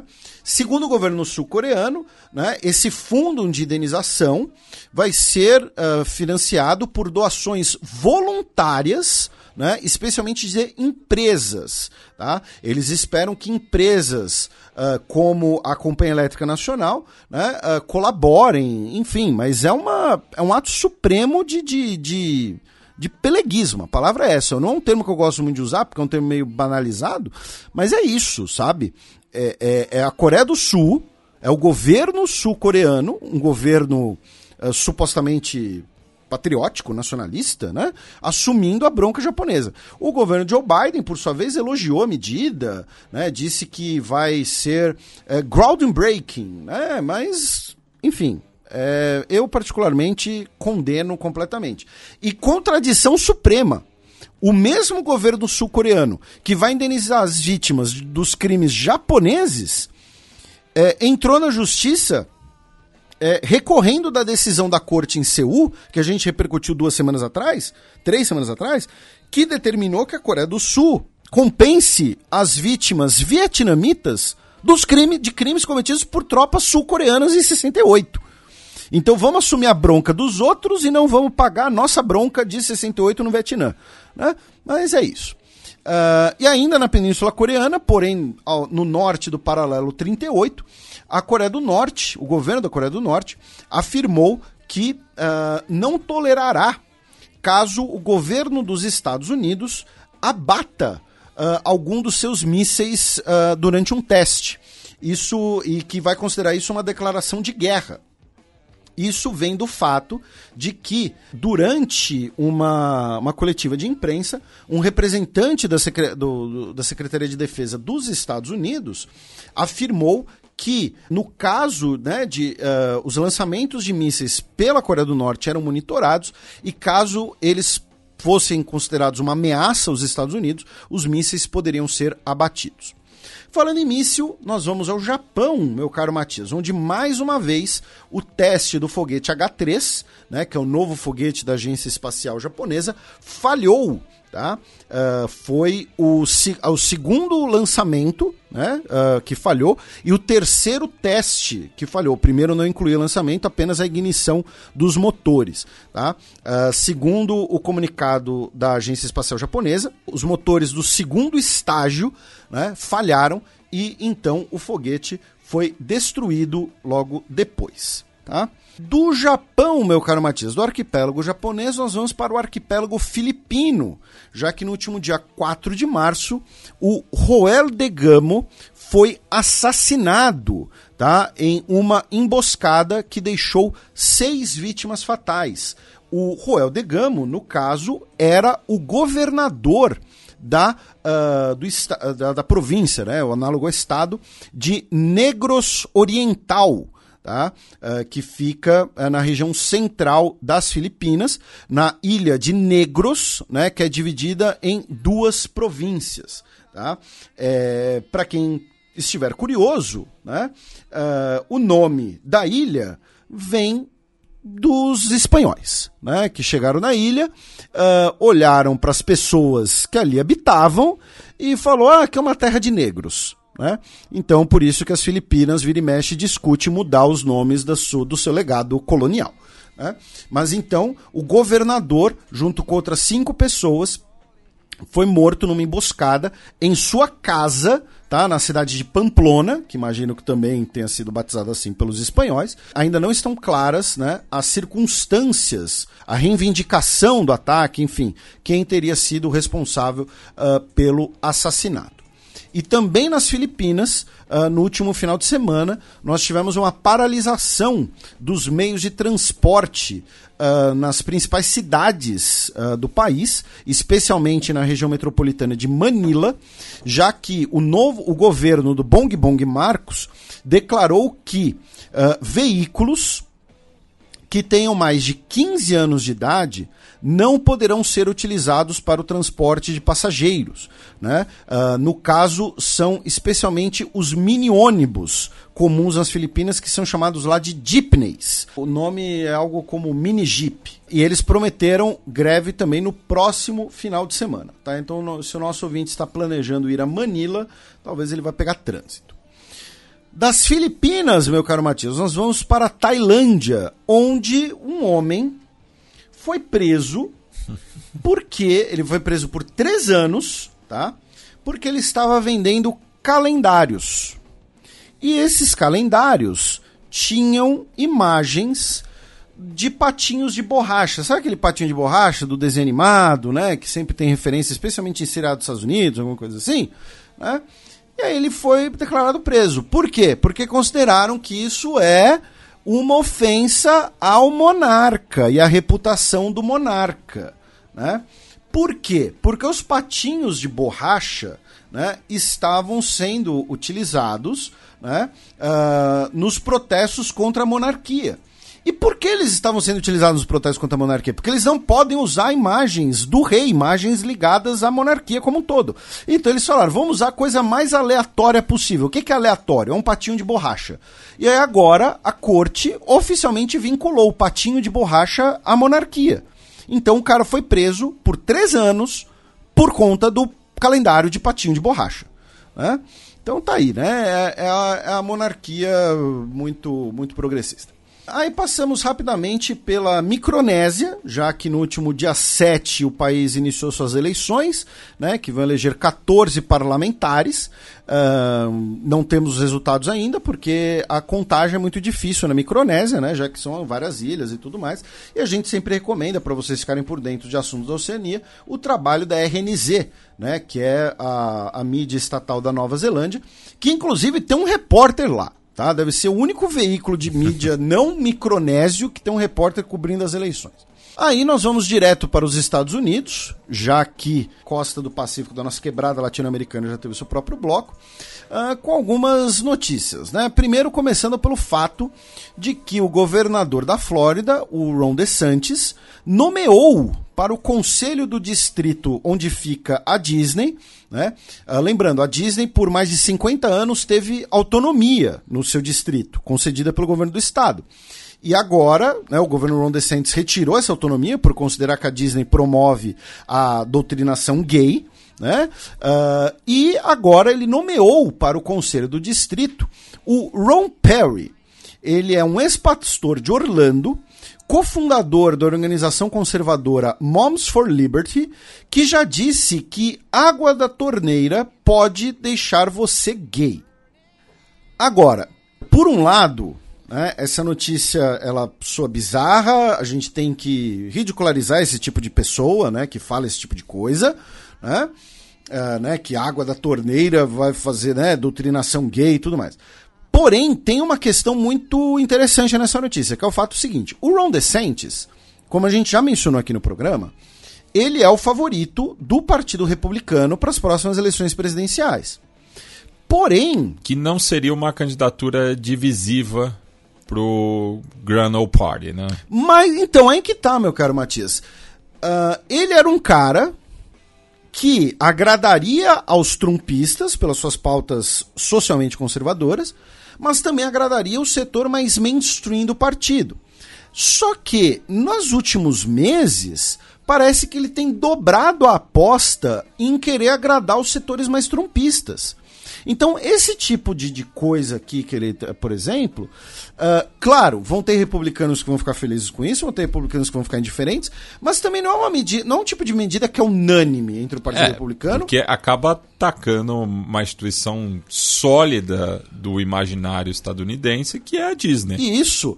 E é o tipo de coisa que afasta o eleitor que não é nem republicano nem democrata. É. Que é o cara que na última eleição tapou o nariz e votou no Joe Biden para não votar no Trump, né? Então, assim, é, é, curioso tentar entender qual é o cálculo político por trás desse tipo de, de, de excrescência, né? Porque essa decisão né, é uma excrescência. Então, é interessante pensar nisso, assim, tentando olhar essa notícia por um olhar mais de cálculo político. Uh, o Joe Biden, por sua vez, né, o presidente, que tem 80 anos de idade, uh, foi revelado né, pelo seu médico pessoal, o Dr. Kevin O'Connor, numa declaração na Casa Branca, que em fevereiro, né, no último mês, o Joe Biden teve retirado uma lesão cancerosa tá, uh, da sua pele no mês de fevereiro, tá, e que ele atualmente estaria com a saúde 100% e que não necessitará de mais nenhum tratamento. Uh, o governo dos Estados Unidos enviou dois dos seus principais chefes de defesa né, para o Oriente Médio. O General Mark Milley, que é o chefe uh, do Estado-Maior Conjunto, visitou as tropas dos Estados Unidos na Síria né? Uh, o que foi condenado pelo governo sírio, né, pelo governo Bashar al-Assad, dizendo que era uma visita ilegal, já que não foi aprovada pelo território, que, pelo país que tem a soberania internacional do território. Né? Uh, o própria declaração do governo sírio também disse que a base militar dos Estados Unidos na região é ilegal. Né? E que fica justamente na região em que a gente mencionou antes que nós tivemos um ataque contra pessoas ligadas ao Hezbollah. Já o secretário de Defesa, o Lloyd Austin, foi até o Iraque, tá? Uma visita surpresa às vésperas do vigésimo aniversário né, da invasão ilegal iraquiana pelos Estados Unidos e seus aliados.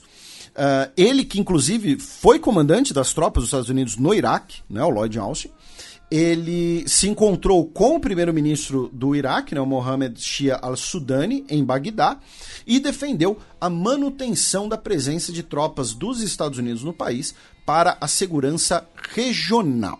Nessa semana também tivemos 23 pessoas sendo indiciadas por terrorismo doméstico depois de serem presas numa manifestação no último domingo contra a, a construção de uma, de uma nova academia de polícia em Atlanta, na Geórgia.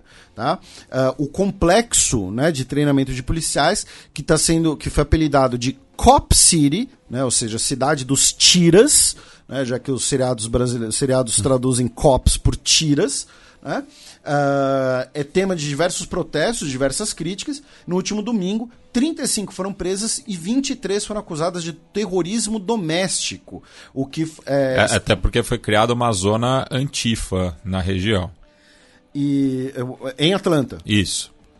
E uh, foi de, é, é, muitas pessoas estão comentando que essa acusação de terrorismo doméstico é um uh, abuso de justiça, né? uma acusação pesada demais.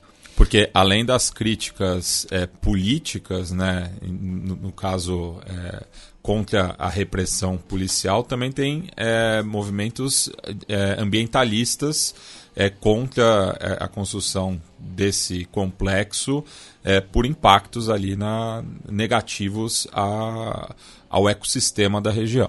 Entendi. E, uh, finalmente, meu caro Matias, uh, essa semana tivemos uma sessão né, com generais dos Estados Unidos perante o Comitê uh, das Forças Armadas da Câmara dos Deputados dos Estados Unidos. E a general Laura Richardson, que é a comandante do Comando do Sul, que já viralizou algumas vezes no WhatsApp aqui no Brasil, pelas suas declarações sobre a Amazônia, a importância dos minerais da Amazônia, ela uh, colocou em debate, né? Colocou ali um, um, tema, colocou na roda um tema que acabou uh, sendo muito debatido na, na imprensa dos Estados Unidos. Eu acho interessante a gente trazer para os nossos ouvintes que ela, entre aspas, denunciou a expansão da influência chinesa nas Bahamas, tá? incluindo coerção econômica e o uso da embaixada chinesa na ilha para espionagem dos Estados Unidos. Uh, com fotos e imagens, inclusive, denunciando o, o que ela classificou como uma presença desproporcional. Em outras palavras, a China tem uma embaixada gigante nas Bahamas e um dos prédios da embaixada, o teto dele é cheio de antenas. Tá? E que seriam antenas de, de, de captura de sinais e tudo mais, porque as Bahamas ficam ali do lado da Flórida, onde você tem uh, uma das mais importantes bases da Marinha dos Estados Unidos, em Key West, e o centro de lançamento de Cabo Canaveral. E assim, com todo respeito aí a, a general, né, essa é uma jogada antiga de todas as potências. Né?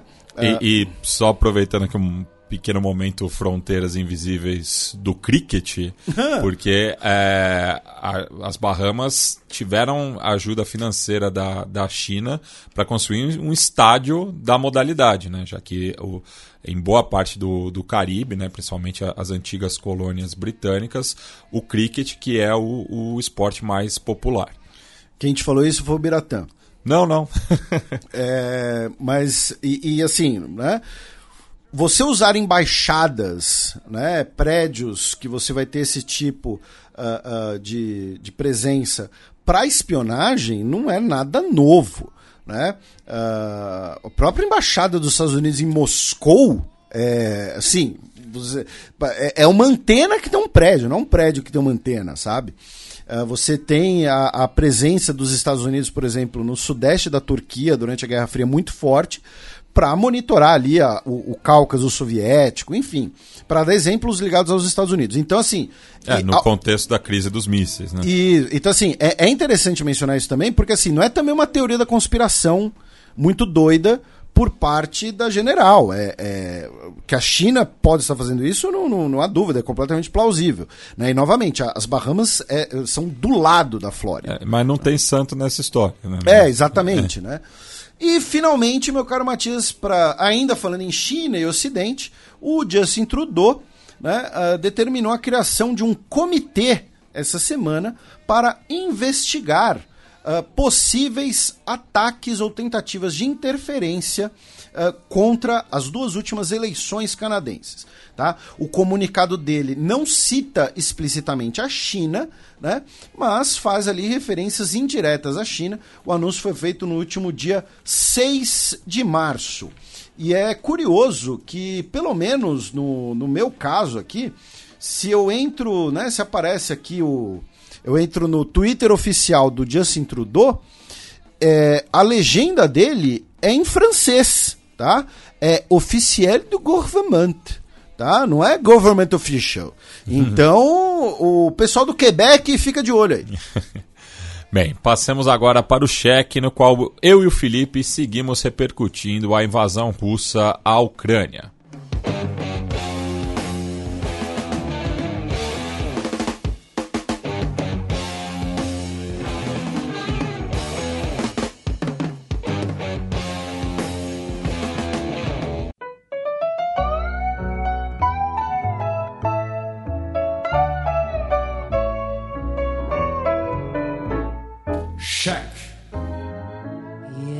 Castillo donde estaba cuando caíste en desgracia, el que siempre acompañaba tus momentos de viudez. Imprensa denuncia envolvimento ucraniano em explosões de gasodutos.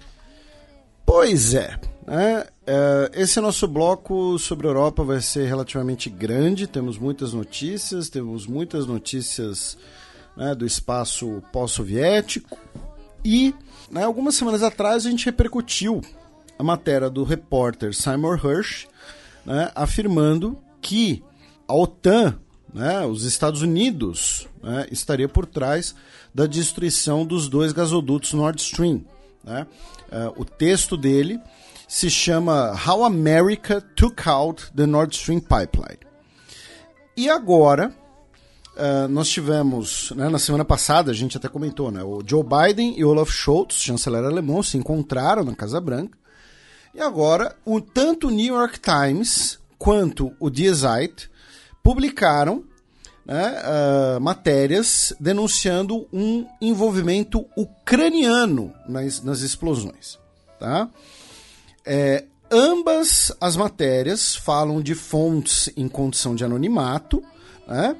É, e que não teria nenhum envolvimento ocidental. Né? Segundo as reportagens, um grupo uh, de comandos ucranianos usou um iate alugado de uma empresa sediada na Polônia tá? É, para realizar a operação. Então vamos lá. É, o New York Times e o Die Zeit se eles publicaram isso baseado em fontes anônimas, foram fontes da Alemanha e fontes dos Estados Unidos. E assim, é, tirando casos muito excepcionais, né, de, de, vazamentos mesmo, de documentos, ou de uh, hackers, ou então de, um, de, um, de uma pessoa que queira denunciar as coisas, de um Snowden, muitas vezes esses vazamentos são seletivos. Né?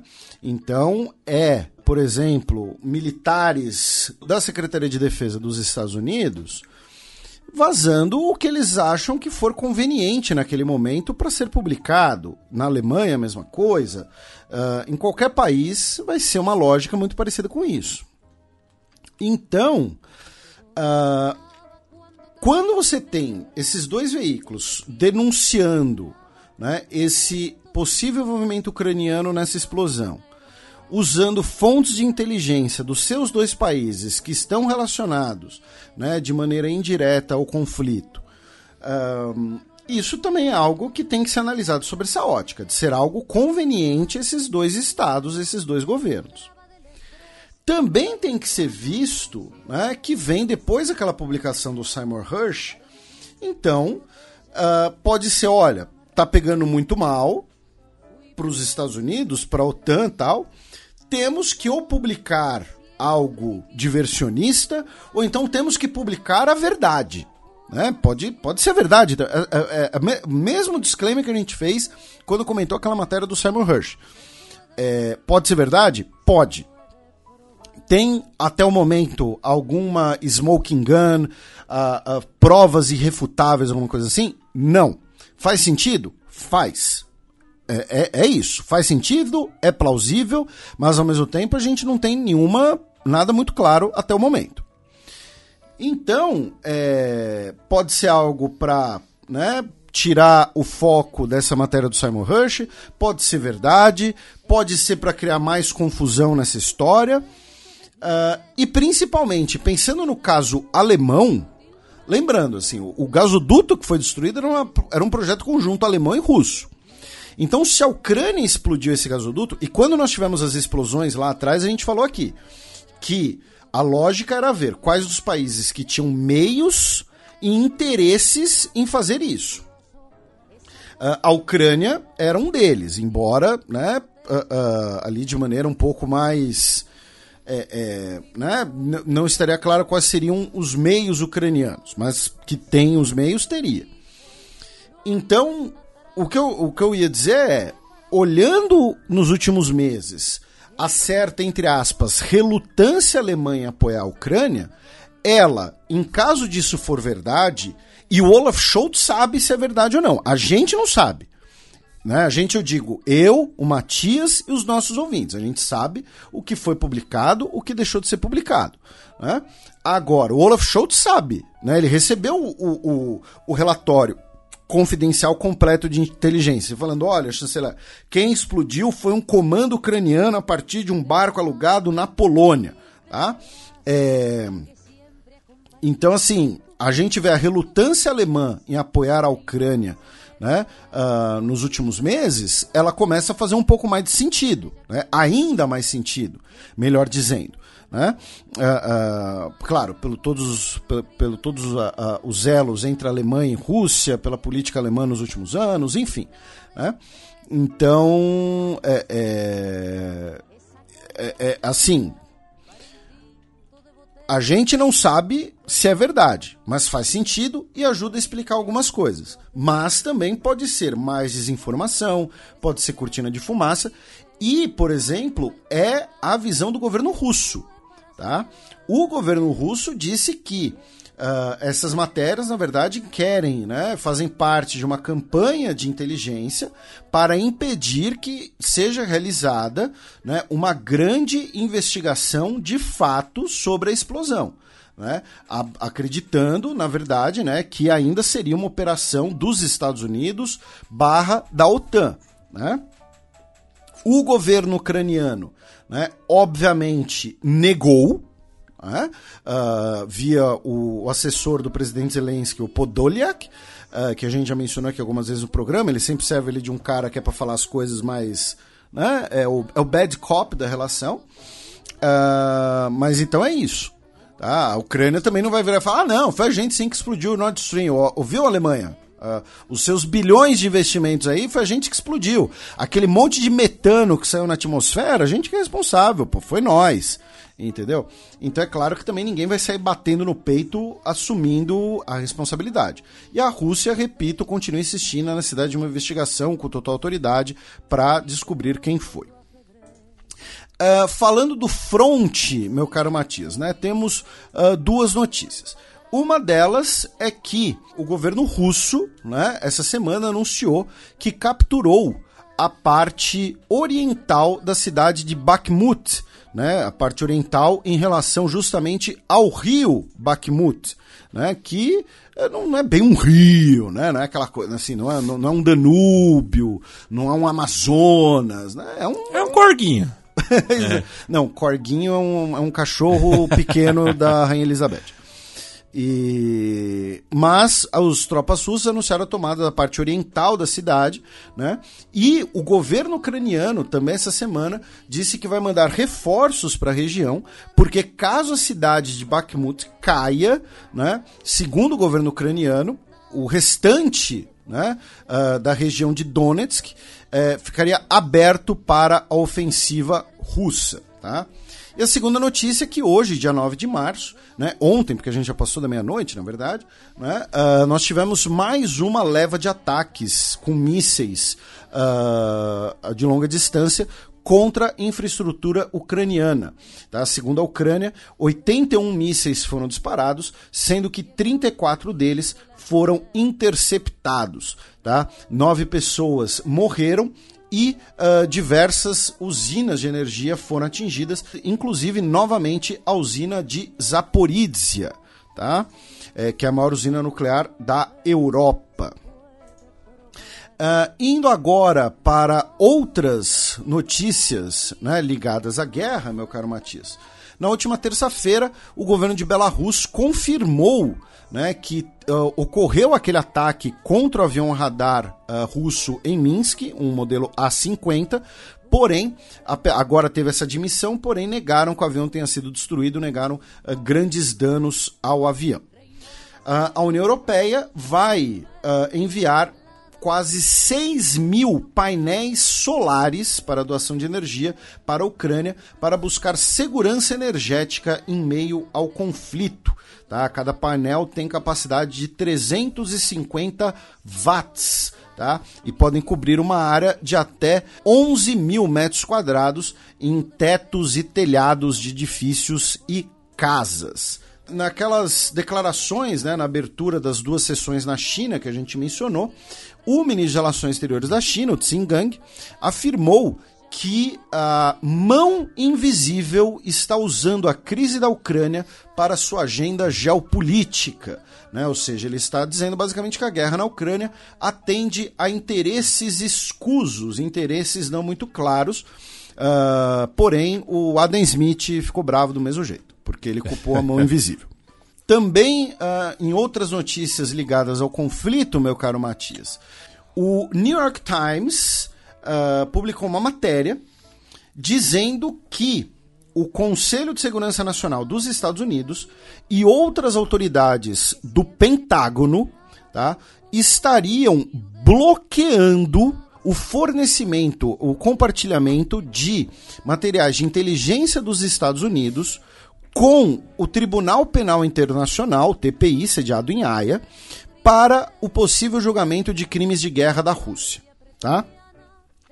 Essa notícia ela tem dois aspectos que eu acho interessante mencionar.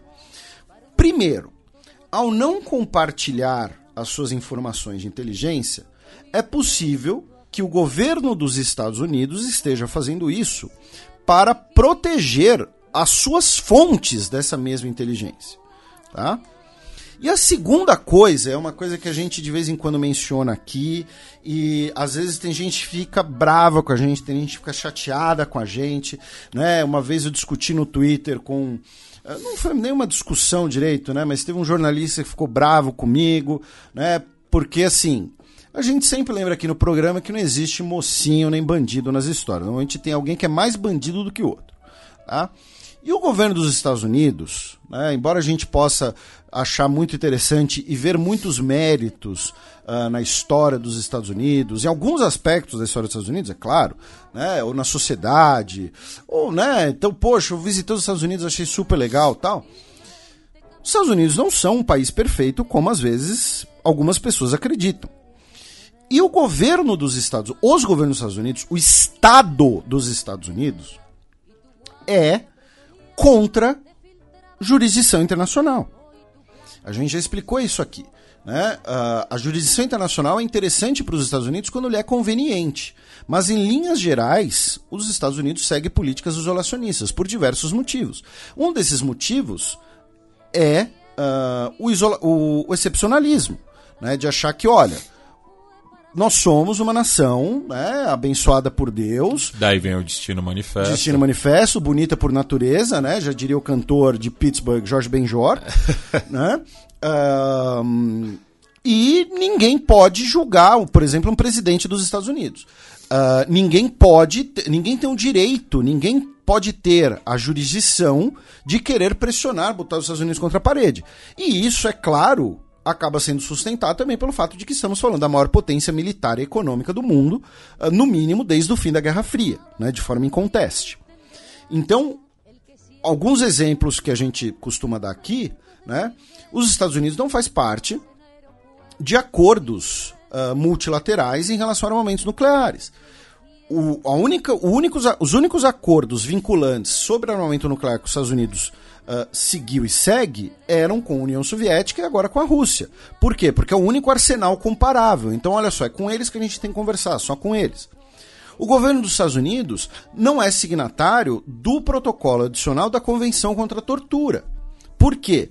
Porque isso significa que funcionários da ONU poderiam realizar inspeções surpresas em prisões dos Estados Unidos. E quem são essas pessoas para quererem fiscalizar nossas prisões? E o governo dos Estados Unidos, vamos lembrar, não é parte do TPI, não é parte do Tribunal Penal Internacional. Então, recusar cooperar com o Tribunal Penal Internacional também é uma maneira de, por exemplo, de evitar né, contribuir ou legitimar, mesmo que de maneira indireta, a pressão que diversas pessoas, diversos setores, diversas ONGs fazem ou já fizeram para que sejam denunciados, por exemplo, uh, integrantes do governo do George W. Bush por crimes na invasão do Iraque. Né, porque foi uma guerra de agressão, foi uma invasão ilegal, não foi autorizada pela ONU. Né, nós tivemos prisão de Abu Ghraib, enfim, todas aquelas denúncias.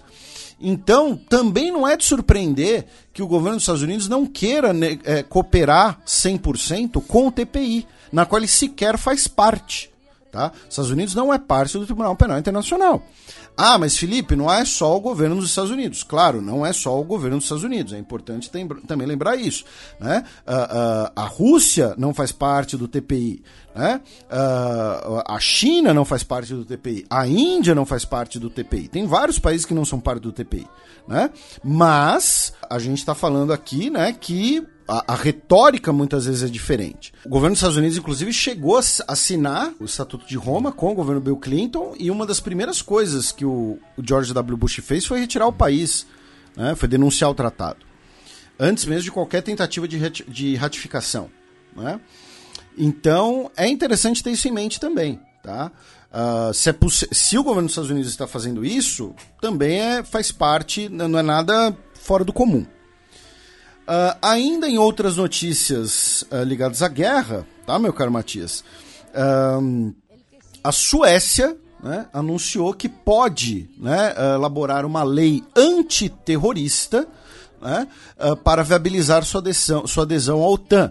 Né, por essa lei, né, uh, pessoas que sejam condenadas por terrorismo em outros países também poderiam ser investigadas pela Suécia. Claro que isso é um agrado à Turquia. Aí, meu caro Matias, a gente vai começar aqui o nosso giro europeu, né? E uh, começando pela Geórgia. Né? A gente vai uh, né, cruzar a fronteira da Rússia com a Geórgia, já que essa semana, nos últimos cinco dias, nós temos intensos protestos na Geórgia contra a lei dos agentes estrangeiros que foi proposta né, pelo governo georgiano. Lembrando, o primeiro-ministro da Geórgia é o Garishbavili, né, o Irakli Garibashvili, que chegou ao poder em fevereiro de 2021 depois de uma polêmica, né, uma, a queda do, do, seu antecessor, ele que na época, inclusive, foi dos líderes mundiais mais jovens, né, enfim, e ele é do partido né, do sonho georgiano. O sonho georgiano é um partido formado Em 2012, no contexto dos então protestos na Geórgia por uma Geórgia pró-União Europeia, por uma Geórgia que se distanciasse da Rússia. Né? Lembrando que o principal partido da Geórgia é um partido pró-União Europeia, né? que é o partido do Movimento Nacional Unido, mas ainda assim o, o, Movimento Nacional Unido, muitas vezes ele é visto como um partido, né, o partido do Saakashvili, aquele que depois virou político na Ucrânia, inclusive e tal. Uh, ele era visto ali como um partido mais mais corrupto, enfim. Então, o sonho georgiano ele nasceu a partir dos protestos, né, como um partido uh, mais social-democrata e pró-União Europeia. Tenham isso em mente, tá? E aí o governo propôs uma lei que, uh, se caso associações, ONGs tivessem mais de 20% de sua renda de origem estrangeira, eles seriam classificados como agentes estrangeiros. E as voltas que o mundo dá, né, Felipe? Porque, porque você citou o ano de 2012, né, do surgimento do, do partido, e foi nesse mesmo ano que a Rússia aprovou uma legislação similar. Exatamente, meu caro Matias. Você foi no, no, no cerne aqui da, da, da questão. Né? Por quê? Uh, o, muitos movimentos na Geórgia hoje, movimentos civis, ONGs e tal, recebem investimento estrangeiro, especialmente de países e da União Europeia.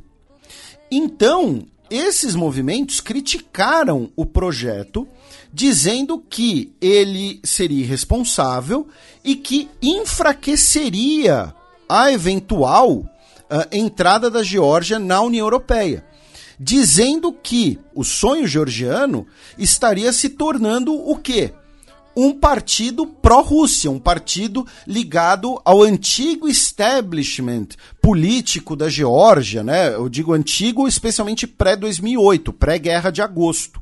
Né, quando uh, a Rússia invadiu a Geórgia né, por conta das questões da região da Ossétia e da Abcásia. E quem hoje está liderando, né, é, é, liderando não, né, mas fez parte dos protestos, é o movimento do Saakashvili, que era o, o, movimento visto como mais europeísta, enfim. Então é o que você falou, o termo que você usou foi genial, né, as voltas que o mundo dá. Porque o sonho georgiano, que nasceu como um partido pró-União Europeia, um partido uh, liberal uh, uh, no cenário político georgiano, hoje é visto como um partido pró-Rússia. E essa imagem né, de, de ser um partido pró-Rússia não é exatamente nova. Ela já começou, uh, ela já vinha, por exemplo, de alguns anos. Né? Uh, em 2009, 2019, nós tivemos aqueles protestos na Geórgia também que colaboraram para a queda do parlamento na época. A gente comentou na época né, que o, o parlamento, o prédio do parlamento georgiano né, foi invadido em 2019. E agora o, o sonho georgiano ganhou de vez esse rótulo de partido pró-Rússia, que estaria emulando leis russas, né, como é, essa lei que, que você mencionou. Em 2012 foi o ano que a Rússia aprovou uma lei muito similar. Então, de que é, grupos que recebem né, uh, financiamento estrangeiro seriam considerados né, uh, agentes estrangeiros. Tá? É, também tem uma questão uh, li, ligada a, ao projeto de lei que se um grupo né, disseminar informação na internet usando o idioma georgiano, mas que se, é, tenha financiamento estrangeiro, enfim, seria também considerado um grupo estrangeiro. Tá? Muitos desses, é, muitas ONGs também recebem apoio, é, financiamento dos Estados Unidos. E aí entra uma outra discussão, né? Uh... E, e, só um detalhe, Felipe, que a atual presidenta da Geórgia, a Salomé Zurabishvili, que foi apoiada pelo sonho georgiano e estava em visita aos Estados Unidos, declarou em uma mensagem de vídeo que esta lei de que ninguém precisava não vem do nada, é algo ditado por Moscou. Pois é. E a presidência num país parlamentarista supostamente seria uma figura neutra, né? Então Isso. ela foi bem incisiva. Ela que já havia sido ministra é, de Assuntos Exteriores no começo do século. E uh, o governo dos Estados Unidos também condenou a, a medida, né? Uh, e aí a, a, discussão é se ah, o governo georgiano tem que ter autonomia para isso, tem que ter é, é, soberania nesse sentido, ou, ou se o, a, a, retórica do governo georgiano é de que, ao sacrificar essa lei, o, o país estaria sacrificando a sua dignidade em troca de entrar na União Europeia. Tá? Uh, então, é, é interessante. E, e, aí, isso dialoga com o que a gente já mencionou sobre muitos países da ex-União Soviética. É muito comum que você tenha duas facções políticas, uma normalmente pró-União Europeia, pró-Estados Unidos, e outra pró-Rússia. No caso da Geórgia, esse cenário é mais complicado. Por quê? Porque, como a gente lembrou, em 2008 nós tivemos a Guerra de Agosto, que durou uma semana, quando a Rússia invadiu a Geórgia e, na prática, ocupou e anexou as regiões da Abcásia e da Ossétia. Uh, antes da Guerra da Ucrânia, a gente até lembrou disso aqui no programa. A gente falou: olha, a Ucrânia não é uma Geórgia, é um país muito maior, enfim. Então, em 2008, a partir de 2008, basicamente todo o grande movimento político Uh, deixou de ser, ao menos abertamente, ao menos oficialmente, pró-Rússia. Mas é claro que uh, políticos pró-Rússia ou uh, uh, pessoas ideologicamente que desejam uma melhor relação com a Rússia foram se reorganizando e se readaptando. E aí a argumentação da oposição georgiana hoje é que essas pessoas foram parar no sonho georgiano. E qual era esse sonho georgiano? Era ser parte da União Europeia. É. Tá? O nome do partido está ligado à entrada da Geórgia na União Europeia. E hoje é o partido que está sendo acusado de pró-Rússia. E, e, e, você citou né, a herança soviética e os protestos foram realizados justamente na quarta-feira, dia 8 de março, que é uma herança soviética que é feriado na Geórgia, assim como em muitos países. É, que foram ou são regimes socialistas. Né? O, o 8 de março é uma data cívica. Então, os protestos foram organizados no dia 8 por ser feriado e ter uma maior capacidade de mobilização. E, lembra, e né, aproveitando né, de, de questão de, de herança soviética, a Geórgia foi a única república soviética fora da Rússia que teve um líder soviético, que foi o Stalin. É. Né? O, o, o, Stalin, ele. É, Stalin era... é o nome fantasia. que, que, é o, o, homem de, de aço. Isso, né? era o codinome dele. Porque ele nasceu né, como. O sobrenome de família dele era Jugavili, Ju, Jugashvili. Jugashvili, que Shvili é, é, filho de, né? Isso, é, é. é um tipo. É, é, é, muito comum em, em sobrenomes georgianos. Né? Então, ainda tem esse, uh, uh, esse detalhe. Né? Embora o Nikita Khrushchev, né, dizem que uh, ele era russo, né, mas ele tinha parentesco com ucranianos, aí tem até a ver com a questão da, da, da Crimeia e tal. Mas como não tem muita gente que gosta do Khrushchev, não tem gente que fica disputando o legado político dele né? No, no, no, não é que nem, uh, por exemplo, o Copérnico, né? Que tem gente que fala que é polonês, tem gente que fala que é lituano, blá, blá, blá. É, no caso do Khrushchev, meio que fala, ah, não, ah, ele, ele, é, é russo é, mesmo e pronto.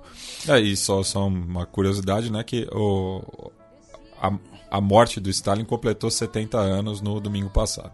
Ah, é, e, e, e foi foi Trend Topics, ah, inclusive. Sim, é. É, junto com MC Pipoquinha. Tava MC Pipoquinha e Stalin no Trend Topics. Era assim.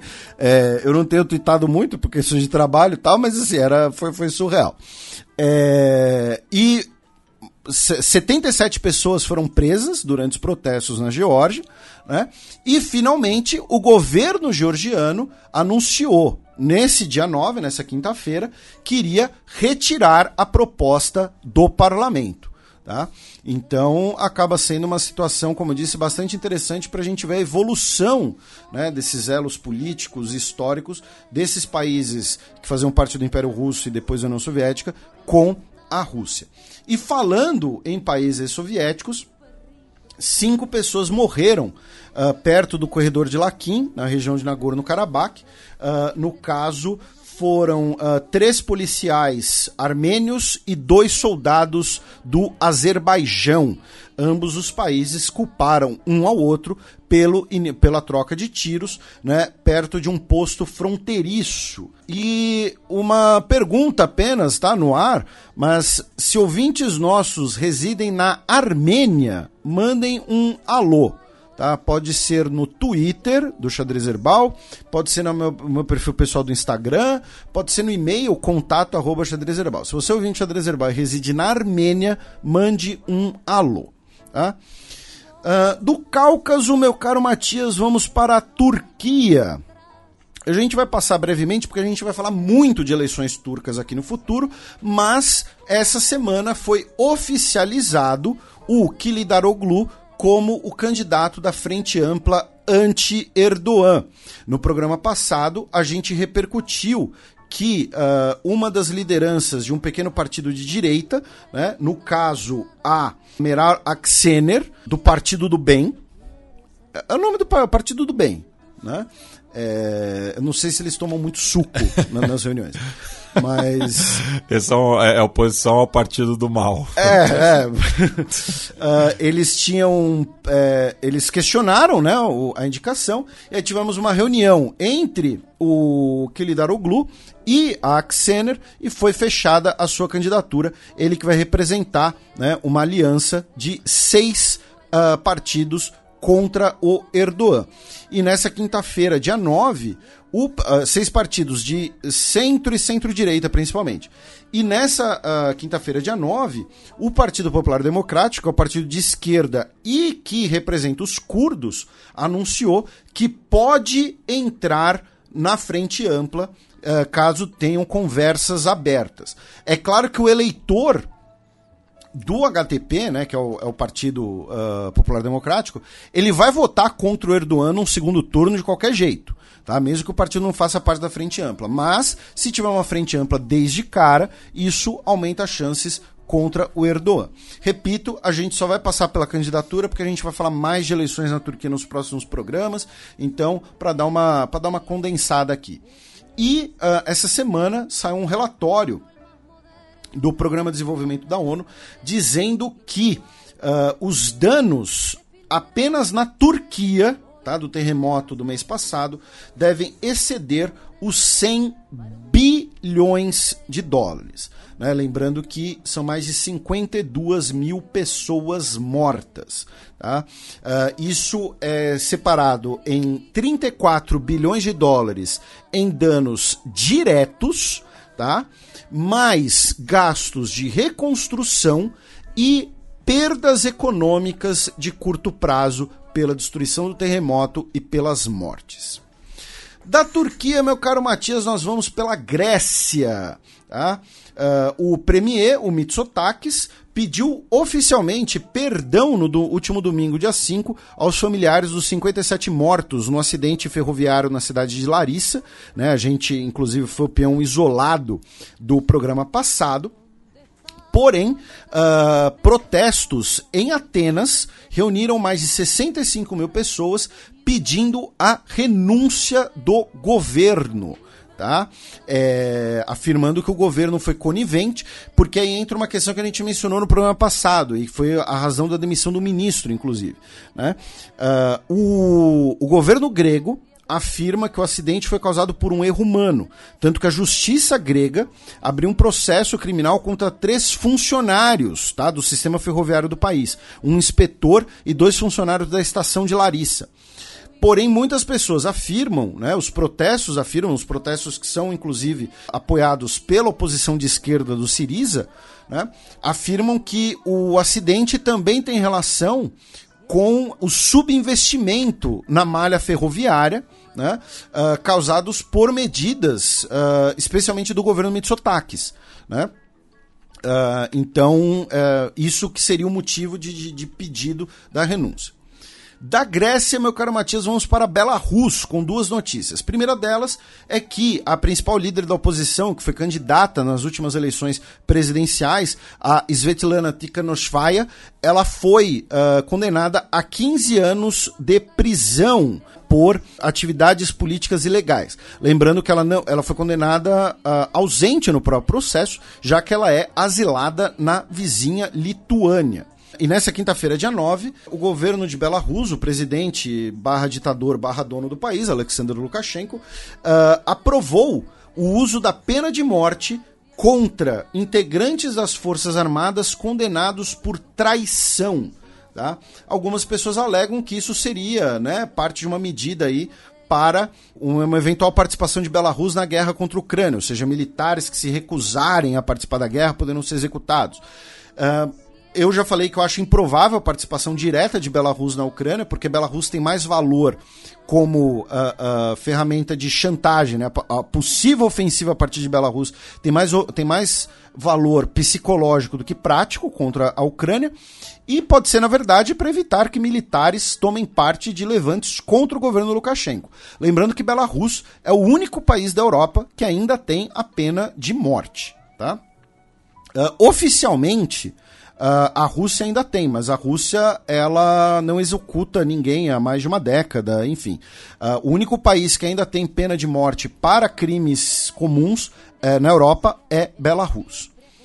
Uh, continuando no espaço pós-soviético, meu caro Matias, nós vamos para a Estônia tá? onde a Kaja Kallas, atual primeira-ministra do Partido da Reforma, que é o Partido Liberal Estoniano, uh, venceu as eleições, expandindo o seu eleitorado em mais de 2%, expandindo sua presença no parlamento em três assentos, conquistando 37 assentos no total. São 101 assentos no parlamento estoniano, ou seja, são 51 necessários para a maioria, e tudo indica que a coalizão de governo que já existe será mantida né, entre o Partido da Reforma, o Partido Social Democrata e o Isamá, né, que é o Partido uh, Democrata Cristão do país. O, uh, o Partido Conservador Popular, que é o partido neofascista estoniano, uh, perdeu dois assentos, mas ainda assim ficou em segundo lugar. e o Partido do Centro, que é o partido pró-Rússia, né, perdeu 10 assentos, obviamente no contexto pós-invasão da Ucrânia, né? perdeu 10 assentos. Uh, é a terceira maior bancada, mas deixou de ser a segunda, perdeu mais de 7% do voto popular. E os assentos perdidos pelo Partido do Centro, que, é, como eu disse, é o partido da comunidade russófona estoniana, foram em boa parte para o Estônia 200. Que é o Partido Novo da Estônia. Exatamente. É. Né? Lembrando que todos os países têm um partido novo e um PSOL. Uh, brincadeiras à parte, é de fato que, o que aconteceu. Uh, em quinto lugar ficou o Partido Social Democrático e em sexto lugar ficou o Partido Democrata Cristão, que, repito, estão na coalizão de governo. E claro que essa vantagem, né, expansão da vantagem do Partido da Reforma e diminuição tanto do Partido Neofascista quanto do Partido Russófono tem ligação com a guerra na Ucrânia. A Estônia é um dos países que mais apoia a Ucrânia. A Kaja Kallas né, é uma das líderes europeias que mais uh, abertamente defendeu a necessidade da Europa de apoiar a Ucrânia. Assim como as demais repúblicas bálticas. Né, porque uh, uh, tem um histórico, vamos dizer assim, complicado com a Rússia, hum. né? uh, enquanto o partido neofascista era contra esse tipo de apoio e o partido russófono é visto até mesmo como agora um potencial traidor entre aspas, né, dentro do cenário estoniano. É, e o, o líder do, do partido russófono, o sobrenome dele é Ratas. Se o primeiro dele fosse E, ele era o Erratas. Uh, na Polônia, meu caro Matias, uh, está ocorrendo um debate uh, muito intenso. Inclusive, vou fazer algo que a gente não costuma fazer, mas é. Né, eu vou fazer um pequeno disclaimer aqui. A gente vai falar de uma notícia forte que envolve temas um pouco pesados. Então, se você estiver um, num momento um pouco mais sensível, né, questões ligadas à saúde mental tal, talvez avance aqui uh, um, dois minutinhos e não, não, não tem problema, fica esse aviso, tá, gente? Uh, o que aconteceu? A deputada uh, polonesa Madalena Felix, ela é do partido da plataforma cívica, né? É, o plataforma cívica é o principal partido de oposição na Polônia, é o partido de centro da Polônia. Ela é uma ativista LGBT, inclusive, e ela anunciou que o filho dela, Nikolai, de 15 anos, é, cometeu suicídio, tá? Por que ele cometeu, ele tirou a própria vida? Porque a rádio estatal polonesa é, falou publicamente, né, uh, expôs, tá, que ele sofreu abuso sexual em 2020, quando ele tinha 13 anos de idade. A rádio estatal é ligada ao partido Lei e Justiça, que é o partido conservador no poder na Polônia. E, uh, embora eles não tenham mencionado nem o nome, nem a filiação do garoto, eles deram informações suficientes para que as pessoas soubessem de, que se, de quem se tratava. E como consequência dessa exposição, né, uh, o garoto tirou a própria vida. E a política, né, a, a deputada, a Madalena Felix, afirmou que isso foi um abuso de poder e que isso foi uh, uma violação da privacidade dela e de sua família. O governo, por sua vez, viu o ministro da Educação é, dobrou a aposta. A aposta de, perdão da palavra, né? Aposta na escrotice. Dizendo que as mesmas pessoas que gritam sobre a luta contra a pedofilia estão escondendo que há pedófilos em suas fileiras. Né? Porque o Lei Justiça, né, uh, dentre as suas políticas anti-LGBT, diz que essas políticas são para combater a pedofilia né, e a corrupção de menores e a doutrinação gay. Uh, e o garoto, né, uh, que tirou a própria vida, uh, sofreu esse caso de abuso sexual eh, dentro de sua casa. Tá? Aparentemente seria de um ex-parceiro tá, da deputada. Né?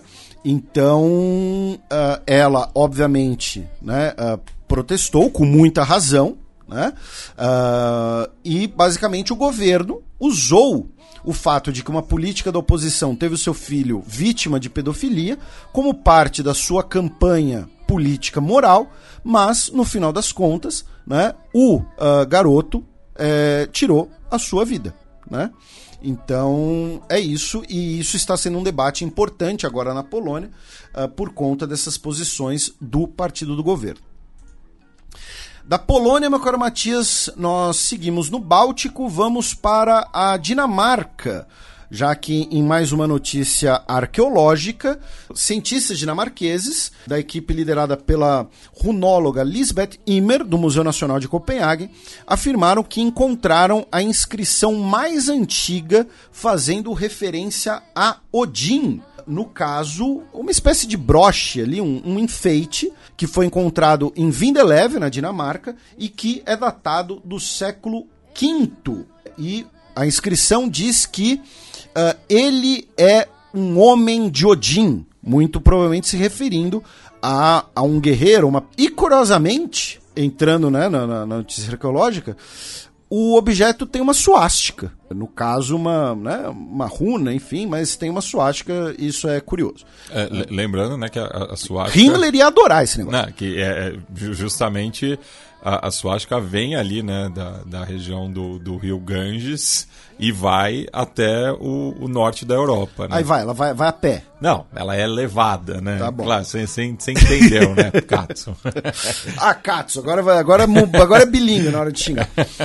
Uh, cruzamos a fronteira ao sul, vamos até a Alemanha, onde na, no na, na noite dessa quinta-feira, uh, dia 9 de março, uh, tivemos um ataque ao Salão das Testemunhas de Jeová de Hamburgo que deixou pelo menos sete pessoas mortas, 25 pessoas feridas, uh, e uma das pessoas mortas, muito provavelmente, é o criminoso barra terrorista. Tá? Ainda não está claro uh, as circunstâncias do episódio. Tá? Sabemos apenas, infelizmente, que pelo menos sete pessoas morreram, lembrando que Hamburgo é a segunda maior cidade da Alemanha.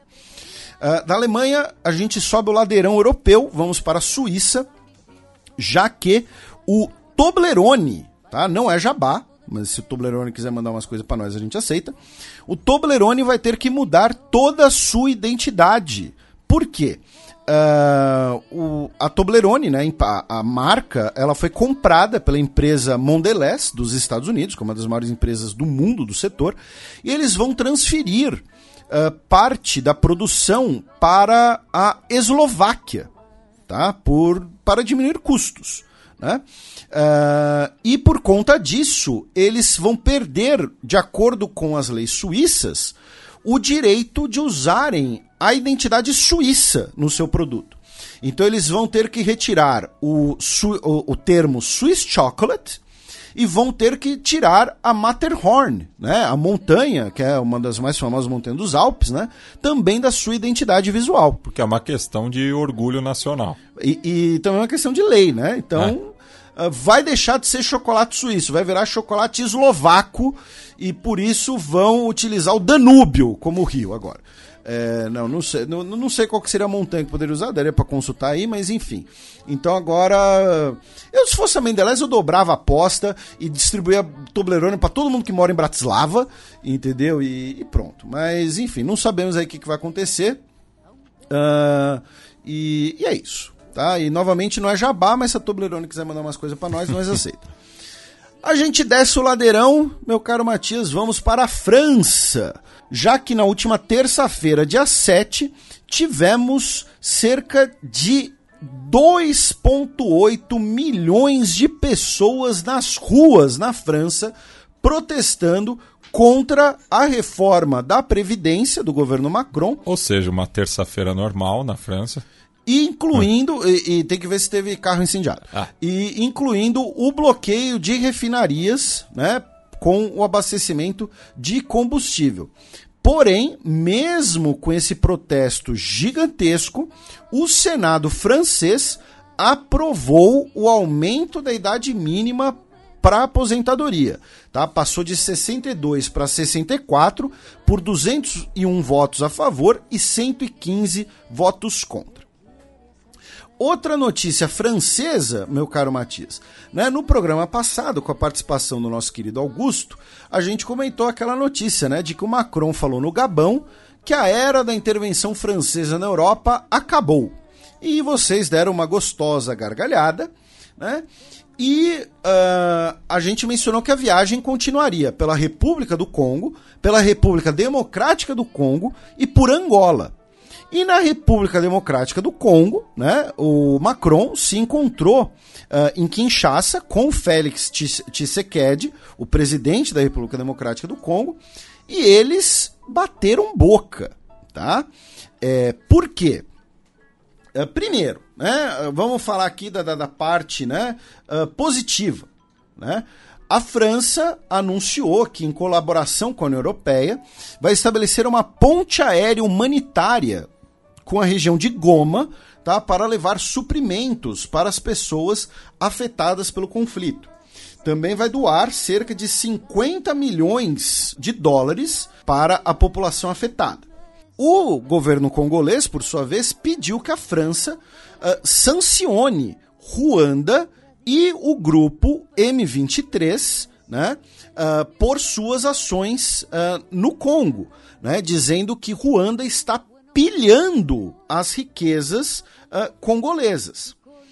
Uh, o Macron depois disse que a França, no passado, né, foi um dos países que interferiu no continente africano, porém que agora vê os países africanos como iguais né, e que estão preparados para colaborar juntos.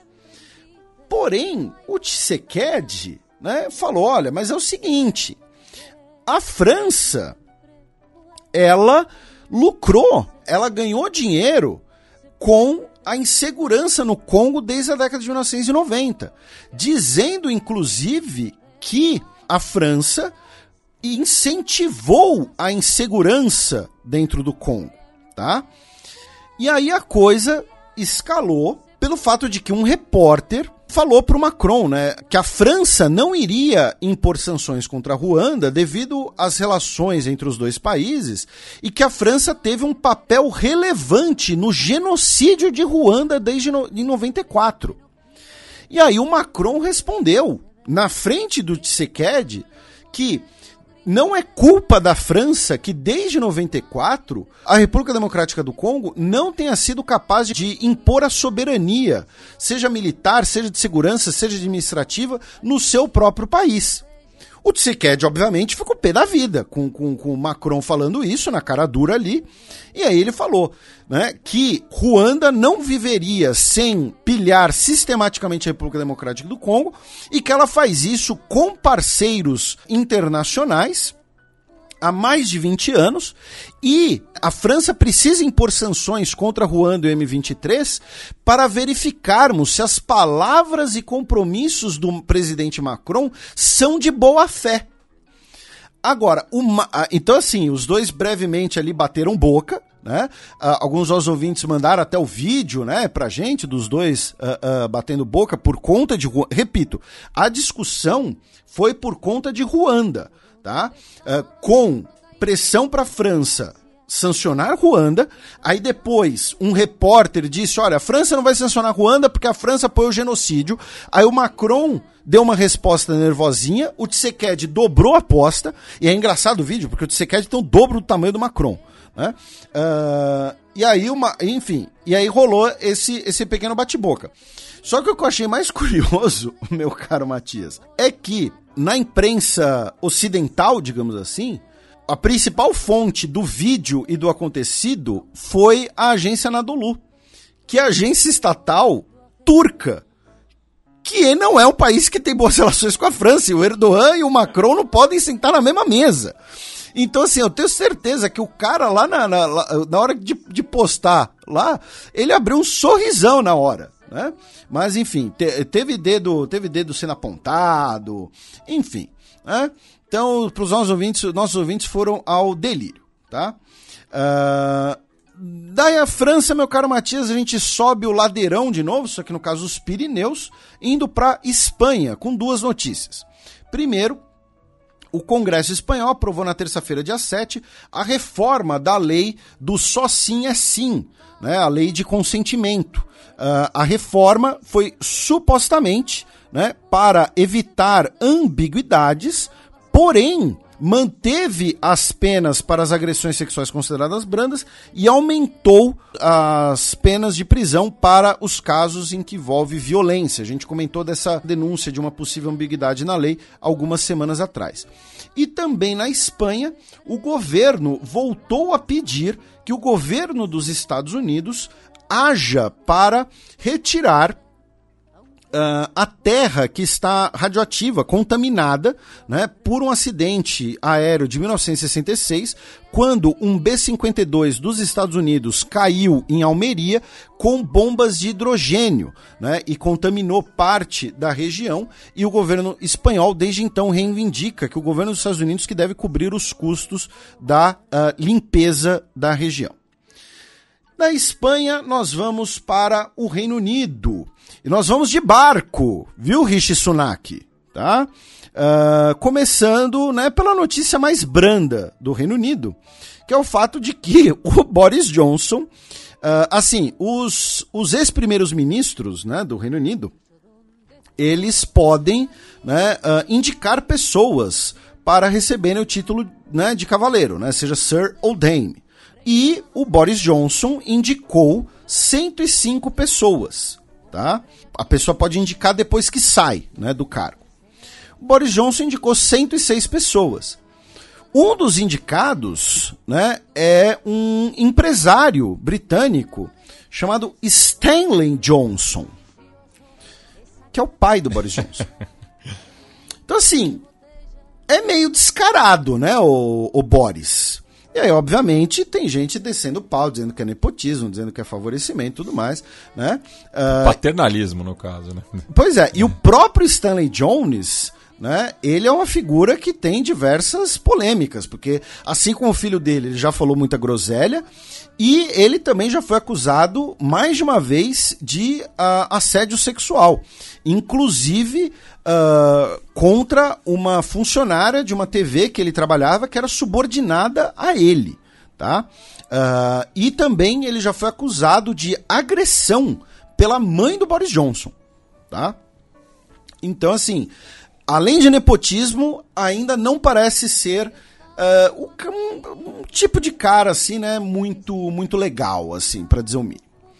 E aí a gente vai para a principal notícia sobre o Reino Unido, né, meu caro Matias? Já que na última terça-feira o governo britânico anunciou um novo projeto de lei que busca coibir a imigração uh, irregular com, uh, em relação ao Reino Unido. Tá? Segundo o governo britânico. E, e assim, só aqui um parênteses: é que a redação é, é ilegal. Só que aqui fica os nossos parabéns à, à Folha de São Paulo, porque a gente critica quando tem que criticar, elogia quando tem que elogiar. Que em sua matéria, em sua manchete colocou: Sunak aperta cerco contra migração irregular com projeto de lei mais rigoroso. Porque lembrando, imigrar não é crime. É. Tá? Nenhum ser humano é ilegal. É, esse era o slogan de que campanha mesmo? Era uma campanha da ONU, não era? É, assim? se eu não me engano, sim. Uh, mas então o governo Rishi Sunak apresentou esse projeto, né, uh, afirmando que o número de pessoas que chegaram na costa da Inglaterra aumentou 500% nos últimos dois anos. Uh, o governo Rishi Sunak está usando o slogan Stop the Boats, né, devido a serem normalmente barcos que vêm pelo Canal da Mancha tá? Uh, e aí, o governo Rishi Sunak, via o perfil oficial do primeiro-ministro, né, uh, para anunciar as medidas, né, dentre aquelas medidas está basicamente o fato de que... E, o... e, agora um novo parênteses, né, que a expressão é atribuída ao Elie Wiesel, que foi é, laureado com o Nobel da Paz em 1986. É, o, uh, ele era um ativista, se não me engano, judeu, né? Isso. É, é, ele esteve em Auschwitz, inclusive. Isso. É, e o, pelo novo projeto, né? Uh, qualquer pessoa que chegar no Reino Unido de maneira irregular será detida, não poderá sequer pedir asilo, mesmo que venha de uma nação em guerra, tá? uh, e não terá acesso aos sistemas legais britânicos. Só que aí o Rishi Sunak e sua equipe acharam que era genial anunciar né, uh, da a Illegal Migration Bill, né? E aí um dos posts, né, do são cinco prioridades, né, no Stop the Boats. E aí tá escrito assim: se você vier ao Reino Unido ilegalmente, você será negado, e o negado tá gigante assim, acesso ao sistema do Reino Unido contra a escravidão moderna. É. Tá? Então, basicamente, o que o governo britânico, né, dentre as suas diversas medidas, está fazendo é: olha, se você estiver sendo escravizado por alguém, a gente não dá a mínima. Você vai. Se você chegar aqui e falar, olha, eu fui submetido a um sistema análogo à escravidão no meu país de origem, por favor, me protejam, eles vão falar não e vão te deportar. E, e, e sabe quem levava pessoas de navio para trabalho compulsório, Felipe? Muita gente na história. Sim, mas o Império Britânico. Ah, sim, é. sim, sim né? Inclusive muitos indianos pelo mundo, né? Sim. né? Como a gente sempre lembra. É, o, o, o, os indianos que chegaram nas Guianas, por exemplo, não vieram por Espo, Acharam o clima legal. É, por eh, espontânea vontade. Então, e, e assim, ret... o, o, o, projeto de lei por si só é um absurdo, tá? Faz aquele projeto do Boris Johnson parecer uma coisa super legal, tá? É, e a comunicação do governo Rishi Sunak sobre esse projeto está sendo extremamente agressiva. Ao ponto de que. Então, assim, você não vai ter acesso ao sistema de produção do Reino Unido, você não vai poder nunca mais pedir asilo ou ficar regular no Reino Unido, tá? É, você será, tipo, gigantes, tá, gente? Tá na rede social. Se você vier ao Reino Unido ilegalmente, você será detido e enviar para um outro, ser enviado para um outro país em semanas, tal. ao ponto em que Aí mandar um abraço para os nossos amigos do Copa Além da Copa, lá no Twitter. Que inclusive é, vão fazer parte da equipe permanente do SDT na bancada. Fala o que, que é SDT. É, o som das torcidas Você na fala bancada. SDT, você acha que todo mundo sabe o que, que é, É. SDT. que é a, a ramificação do som das torcidas, tocado pelo meu amigo Irlan Simões, e que vão ter agora lives semanais às, a partir das 20 horas de terça-feira. Então, com o Irlan Simões, com o pessoal do Copa Além da Copa e o Luiz Fernando Filho do Ponta de Lança. E o programa fala sobre as questões sociais e políticas ligadas ao futebol. É. Né? E eu juro Uma perspectiva de arquibancada. eu juro pra vocês, gente, que isso não era ensaiado, porque eu não sabia de nada disso, tá? É, eu tô, na verdade, eu tô reclamando aqui, porque eu não fico sabendo das coisas, né? Eu sou, eu sou o último a saber. Então, esse anúncio não foi ensaiado. Mas os nossos amigos do Copa Além da Copa fizeram uma thread sobre o Gary Lineker, né? Que foi artilheiro da Copa de 86, ex-jogador britânico, que fala muita groselha também, com Também, todo é. respeito.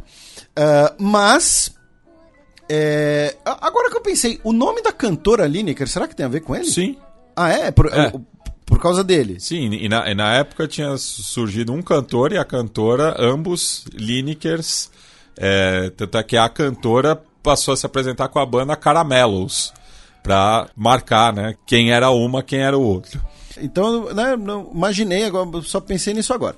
Mas então, o Lineker, ele é comentarista de futebol da BBC, e ele disse que o projeto é terrível e que a comunicação do governo, né, ah, a linguagem utilizada pelo governo lembra a Alemanha dos anos 1930, que era governada por um pessoal que curtia suástica, né? E aí, a imprensa britânica está denunciando o fato de que o governo britânico está pressionando agora a BBC a demitir o Lineker, porque a BBC é emissora estatal britânica. E o nome disso é censura.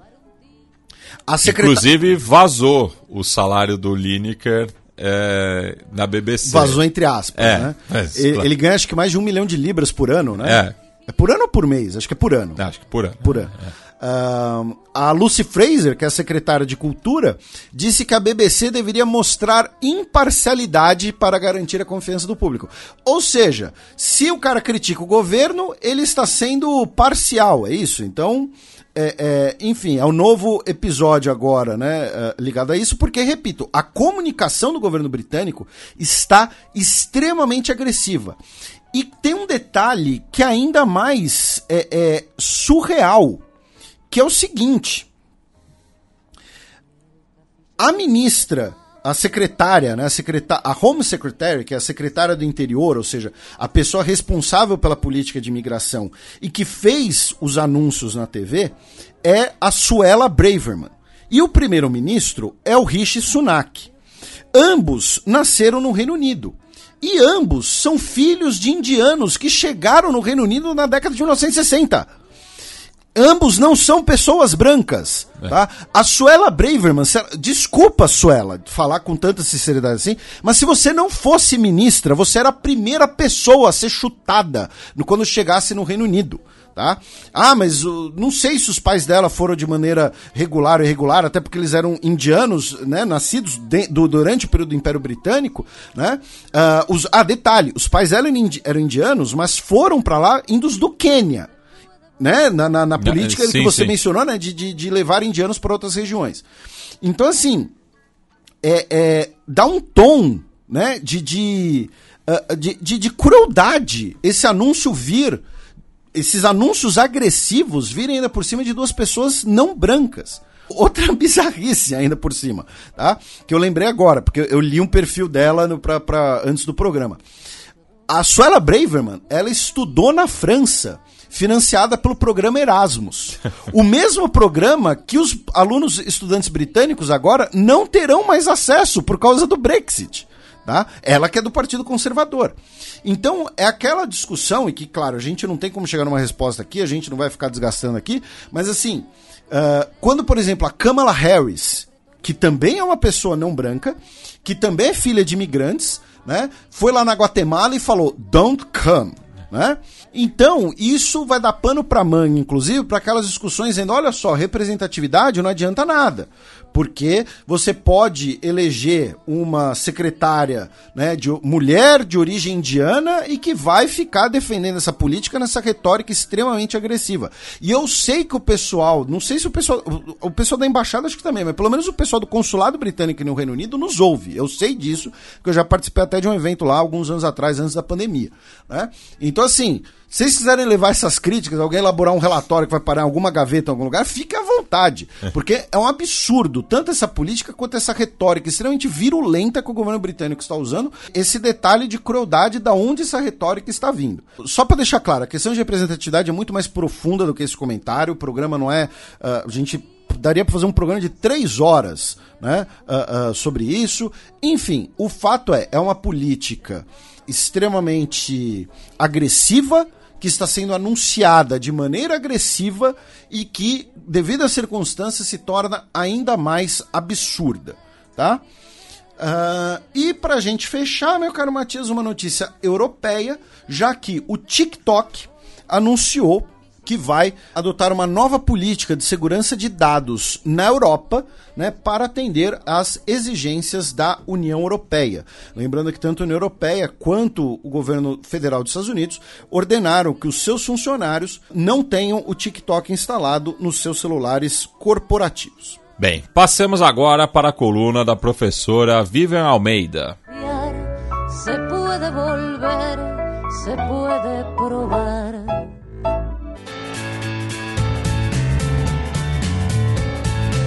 Gambito da Dama. Olá, pessoal. Espero que estejam todos bem.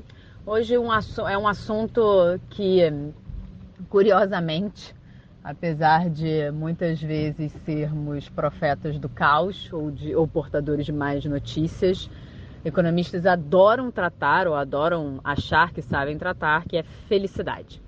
Já há algum tempo a questão de associar a utilidade, como a gente chama em economia, né, a maiores níveis de bem-estar que derivam de mais consumos, né, consumos de mais bens e serviços, vem sendo contestada pela ideia de que talvez não seja exatamente renda a nossa única fonte de felicidade, a nossa única fonte de prazer e talvez não sejam bons preditores do nível de desenvolvimento, da sensação de bem-estar dos habitantes de quaisquer localidades. Então, por conta disso, né, novamente, muitos economistas têm se debruçado numa ideia de em que medida a gente pode medir bem-estar, em que medida a gente pode medir felicidade e como que os países acessam felicidade. Só que justamente é, pela, pela natureza né, e pela, pela justificativa da crítica, a associação, não só por isso, mas né, um dos motivos, a associação entre renda e felicidade é objeto de muita curiosidade para todo mundo. Né? Então, desde os ditados populares que dizem que dinheiro não traz felicidade, até uma percepção de que também a sua privação é uma fonte de angústia e até tem sido muito interessante como que neurociência, psicanálise e aspectos que tratam mais dos sujeitos vêm demonstrando que a privação de alimentação ou a privação de renda, a insegurança alimentar, a insegurança de renda são sim fontes de abalos tão dramáticos quando você quase quando como você está numa guerra e compromete não só o desenvolvimento do país, mas o, mas o fato de comprometer o próprio desenvolvimento dos indivíduos é uma uma espécie de trava ao crescimento e ao desenvolvimento, fora que, pelo aspecto humanitário, ninguém deveria passar fome, ninguém deveria viver numa situação de insegurança. É, mas dito, dito isso tudo, essas associações elas são comuns. E um dos textos que ficaram mais conhecidos em que estaria a comprovação de que dinheiro não traz felicidade, apesar dessas observações que eu fiz anteriormente, foi um texto clássico do Angus Deaton e do Daniel Kahneman, um autor de Rápido Devagar, uma pessoa que associou magistralmente psicologia e economia, em que eles chegam numa espécie de platô de felicidade que o resultado à época era de que, olha, a partir de 75 mil dólares por ano, os incrementos de renda não, não geram felicidades adicionais. E isso ficou um marco do tipo, olha, na verdade a gente tem um nível ótimo ali, mais renda não quer dizer mais felicidade, então é, talvez isso seja até um bom preditor de qual modelo de crescimento e desenvolvimento econômico que a gente possa ter, em que a gente não precise ter essas distâncias todas. Mas, corta a cena, 13 anos depois, muitos acontecimentos no mundo depois, muita mudança em termos de distribuição de renda, em termos de crescimento, é, em termos de distribuição dos efeitos das crises vividas, crise de 2008, pandemia, guerra da Ucrânia. É, o, o, Daniel Kahneman, salvo engano, refez o estudo e encontrou uma evidência contrária de que há sim uma associação positiva entre é, aumento de renda e aumento de felicidade e que o tal platô não seria no extrato maior né, de renda, mas no extrato menor, né, em que você teria uma sensibilidade aí à infelicidade. É, e, e, eu acho que assim, o, o, que é interessante, né? Primeiro, primeiro que é sempre muito interessante a gente ver autores revisitando os próprios trabalhos, sabendo que é, as próprias mudanças das circunstâncias, dos tempos, né, dos lugares, podem afetar e, e, é bom que a gente possa questionar ideias e, mais bonito ainda, a gente questionar as próprias ideias. Então, acho que essa é uma primeira observação que eu tenho sobre a reedição desse estudo. É, o outro aspecto é que, de fato, não foram quaisquer 13 anos, né? De 2010 a 2023, 2022, na verdade, né? A gente vem acompanhando, e essa coluna fala bastante sobre isso, de um aumento persistente da desigualdade e e nesse sentido, as vítimas desse aumento da desigualdade viram uma piora considerável é, em, em, como sobreviver, né? em como acessar bem-estar através de renda e transformar isso em o que a gente chama no jargão de uma proxy de felicidade. Então, eu acho que é interessante a gente ver primeiro o resultado, né, de, de que sim, dinheiro traz felicidade, até tem um número dos 100 mil, né, que é, eles, ele, na verdade, 500 mil anuais, e é, eles ainda não fizeram para além desse valor dos 500 mil anuais. É, né, lá é uma medida bastante usada, né, o dinheiro do ano e não o dinheiro do mês, como aqui tipicamente no Brasil acontece. É, mas, ao mesmo tempo, é, a, a despeito dessa é, de não saberem como que é no extrato hiper superior, né? E, e eu estou é, insistindo nesse ponto porque justamente nesses estratos superiores a desigualdade aumentou muito, né? Então, assim, só para fazer um parênteses aqui importante, no próprio Brasil, em que tem uma, uma tem-se uma ideia de que o, a desigualdade caiu, né, na era Lula e parte da era Dilma, Ainda que tenha caído, isso é verdade, quando a gente olha para os estratos superiores de renda, amplia a distância entre esses caras e, e o resto do Brasil. Então, é, esse, esse valor que os autores ainda não investigaram, é importante de investigarem, por exemplo, por conta disso. É, mas, mas eu acho que o mais interessante é a gente entender que a gente ainda vive num sistema né, em que você tem como proxy do bem-estar, a aquisição de bens e serviços, mas isso também pode ser interessante da perspectiva de, de como, nesses últimos anos, a intensificação é, de uma perda de renda a partir da perda de acesso, de bem-estar, né, de educação, saúde, pelos programas governamentais, pelas políticas públicas, talvez isso seja uma fonte de explicação para esse resultado. Né? Assim, de novo, foram 13 anos em que nos países, né, e nos Estados Unidos, onde o, os autores fizeram essa pesquisa, você teve uma piora, né, você tem uma piora com relação a acesso a bem-estar, que em certo sentido faz com que essa sua necessidade de mais renda para é, manter-se, né, e assim a dignidade que vem a partir da sua, das suas condições de saúde, de educação, são inequívocas. É, há um aumento ali de bem-estar, então isso pode ter influenciado significativamente esse resultado e essa revisita dos autores ao artigo. Então era isso que eu queria trazer para vocês, pessoal. É, enfim, espero, desejo uma ótima semana e a gente se vê na semana que vem. Beijos. Passemos agora para o segundo bloco do Giro de Notícias.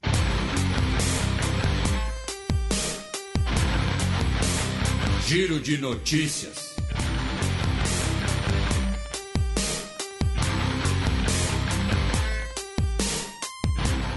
Quatro notícias de ontem, quinta-feira, dia 9 de março.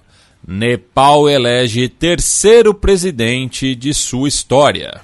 O Ramchandra Paudel foi eleito presidente do Nepal, né, numa eleição indireta né, pelo parlamento. Terceiro presidente, porque, né, lembrando, o Nepal virou uma república apenas em 2008. Até então, o Nepal era a república teocrática hindu né, do mundo. E ele é líder do Congresso Nepalês, que é inspirado no Congresso Nacional Indiano, né, o partido do Nehru e do Gandhi, que é um partido hoje social-democrata, e essa eleição foi o motivo né, do rompimento da coalizão de partidos comunistas nepaleses que a gente mencionou no programa passado. Né? Lembrando que os três maiores partidos do, do parlamento nepalês são partidos uh, de esquerda. Né? O Partido Comunista Marxista-Leninista, o Partido Comunista Maoísta e o Congresso Nepalês, que é o Partido Social Democrata. Uh, no subcontinente indiano, meu caro Matias, o Narendra Modi recebeu o primeiro-ministro da Austrália, o Anthony Albanese, para uh, um jogo de cricket em Ahmedabad, num estádio Narendra Modi. Né, o estádio batizado em homenagem ao Premier e uh, recebendo inclusive os capitães dos dois times, o Steve Smith e o Rohit Sarma. O estádio que se fosse no Brasil seria o Modão. Boa. é, mas seria um estádio de futebol, é. né? não um estádio de, de cricket, que com todo respeito não entendo Não pegou no Brasil. Não pegou no Brasil. É. E, e assim, sei lá, no, o, o Biratã que não, nos ou, que não nos ouça, mas é meio chato, sei lá. Uh, no Paquistão, é, tivemos um ataque à bomba contra uma delegacia na região do Balochistão, feito por insurgentes separatistas, que deixou pelo menos 10 policiais mortos. Também no Paquistão, a polícia paquistanesa uh, entregou intimações para o ex-primeiro-ministro Iran Khan e também uh, sua esposa, outros familiares e assessores próximos por acusações de corrupção e tráfico de influência. Lembrando que ele alega né, que sofre uma perseguição política e exige novas uh, eleições. Inclusive, eh, ele realizaria um comício né, em Lahore, mas o comício foi proibido pelo governo e suspenso. E finalmente, não exatamente no subcontinente indiano, mas ainda ali na região, o governador da região afegã de Balk, né, o Daoud Muzamil, uh, o governador talibã né, da província, foi morto em um ataque à bomba no seu escritório, junto com outras duas pessoas. O ataque uh, foi reivindicado pelo Daesh, o auto-intitulado Estado Islâmico. Comissão Eleitoral da Nigéria adia em uma semana as eleições para governadores. A gente mencionou no programa passado com Augusto, né, que a Nigéria também passaria por eleições em 28 dos seus estados neste final de semana, né, esse agora dos dias 11 e 12, porém foi alidiado para o final de semana seguinte, no dia 18 de março, tá? dizendo que são é necessário mais tempo para a redistribuição das máquinas de votação. Tá? É, e também na Nigéria, meu caro Matias, é, seis estados nigerianos queriam entrar na Suprema Corte pedindo que a última eleição presidencial fosse invalidada. Tá? Porém, esses seis governos estaduais, todos eles, obviamente, governados pela oposição liderada pelo Atiku Abubakar, anunciaram que iriam retirar o pleito e não deram motivos para tal. Tá? Uh, já o Peter Obi é, afirmou que pretende seguir com o, o desafio legal contra as eleições que eh, elegeram o Bola Tinubu como presidente e que o Augusto explicou para a gente tudo no programa passado. E o governo brasileiro no último dia 8, né, no site Itamaraty, tem uma nota do governo brasileiro parabenizando o Bola Tinubu, ou seja, reconhecendo ele como presidente da Nigéria. Ainda no continente africano, grupo terrorista mata ao menos 36 na República Democrática do Congo. É, infelizmente, tivemos um ataque das Forças Aliadas Democráticas, né, que é um grupo uh, fundamentalista cristão, né, de, é, financiado por Uganda, uh, que atacou as vilas de Mukonde e Mausa, no território do Beni, que deixaram pelo menos 36 pessoas mortas. E eles falaram que a vila de Mukonde foi completamente queimada. Tá? É, algumas lideranças civis locais falaram à agência France Press que o número de mortos uh, deve ser ainda maior. E uh, o Burundi anunciou que vai enviar 100 soldados para a força multinacional africana que vai uh, operar no leste da República Democrática do Congo. Lembrando que o Burundi, na década de 1980, teve um genocídio contra os Hutus, né? E uh, o Burundi tem uma lógica, digamos assim, invertida em relação a Ruanda. E por fim, forças israelenses matam três integrantes da Jihad Islâmica Palestina. É, pois é, algumas notícias uh, ligadas a Israel, Palestina. Uh, começando né, que ontem barra hoje, né, quinta-feira, dia 9, a gente já passou da meia-noite, nesse momento são três da manhã. Uh, as forças israelenses uh, realizaram uma operação em Jenin, deixando três uh, homens palestinos mortos. E, posteriormente, o, a Jihad Islâmica Palestina afirmou que os três homens eram integrantes do grupo. Já na cidade de Tel Aviv, Três pessoas ficaram feridas uh, depois de um ataque a tiros na rua Dizengoff, que é a rua mais movimentada ali, a região né, cheia de bares e, e cafés uh, de Tel Aviv. Tá? Três pessoas ficaram feridas, uma em estado grave. Segundo a polícia, uh, o criminoso foi neutralizado, né, que é um eufemismo para morto, e ainda não se sabe uh, as circunstâncias, se foi um ataque terrorista, se foi um episódio criminoso. Isso nesse dia 9, tá? Uh, antes, na semana, nós tivemos uh, um, mais um ataque na vila palestina de Huara, que deixou cinco palestinos feridos. Uh, e detalhe: um vídeo foi publicado mostrando soldados israelenses e colonos dançando né, uh, logo depois uh, desse episódio que deixou cinco palestinos mortos, tá? Na segunda noite, num ataque uh, feito por eh, colonos também, tá? Na cidade. E durante a semana, no dia 7, também em relação à cidade de Jenin, as forças israelenses deixaram seis palestinos mortos. Segundo o governo israelense, os seis homens mortos eram integrantes do Hamas Tá? É, já o, a autoridade palestina condenou o uso de foguetes dentro da cidade de Jenin, porque as forças palestinas teriam utilizado um fogue, é, foguetes para atingir uh, um edifício onde estavam os integrantes do Hamas.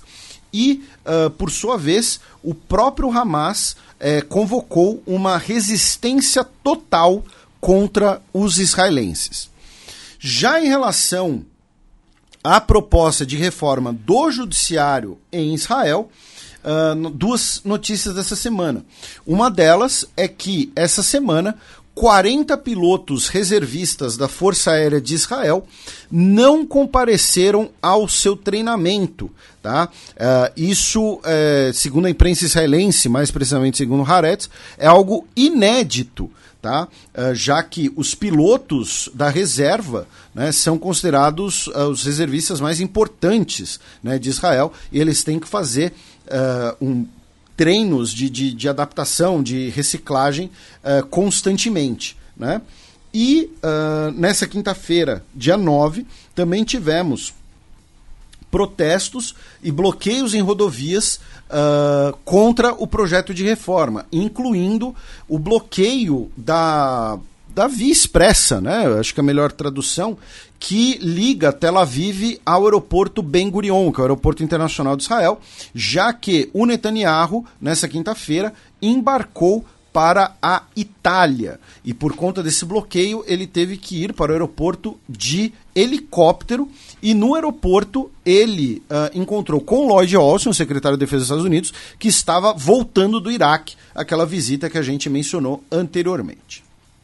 Bem, passemos agora para a premiação que não altera a cotação do shekel israelense, mas a gente gosta de tirar onda mesmo assim.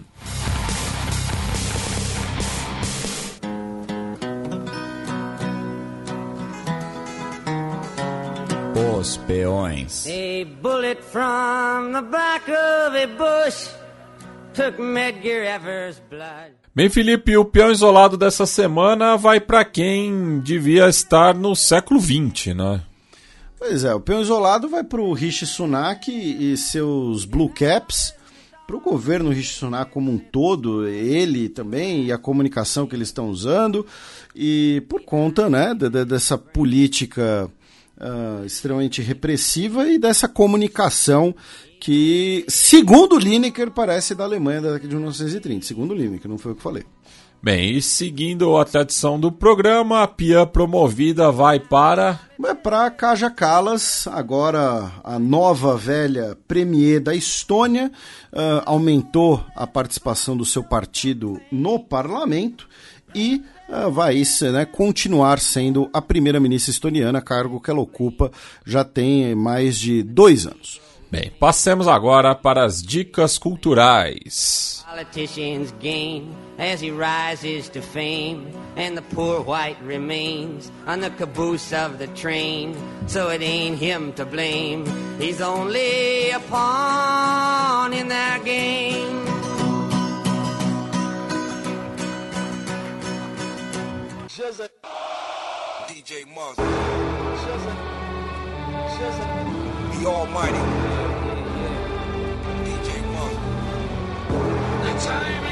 Sétimo selo.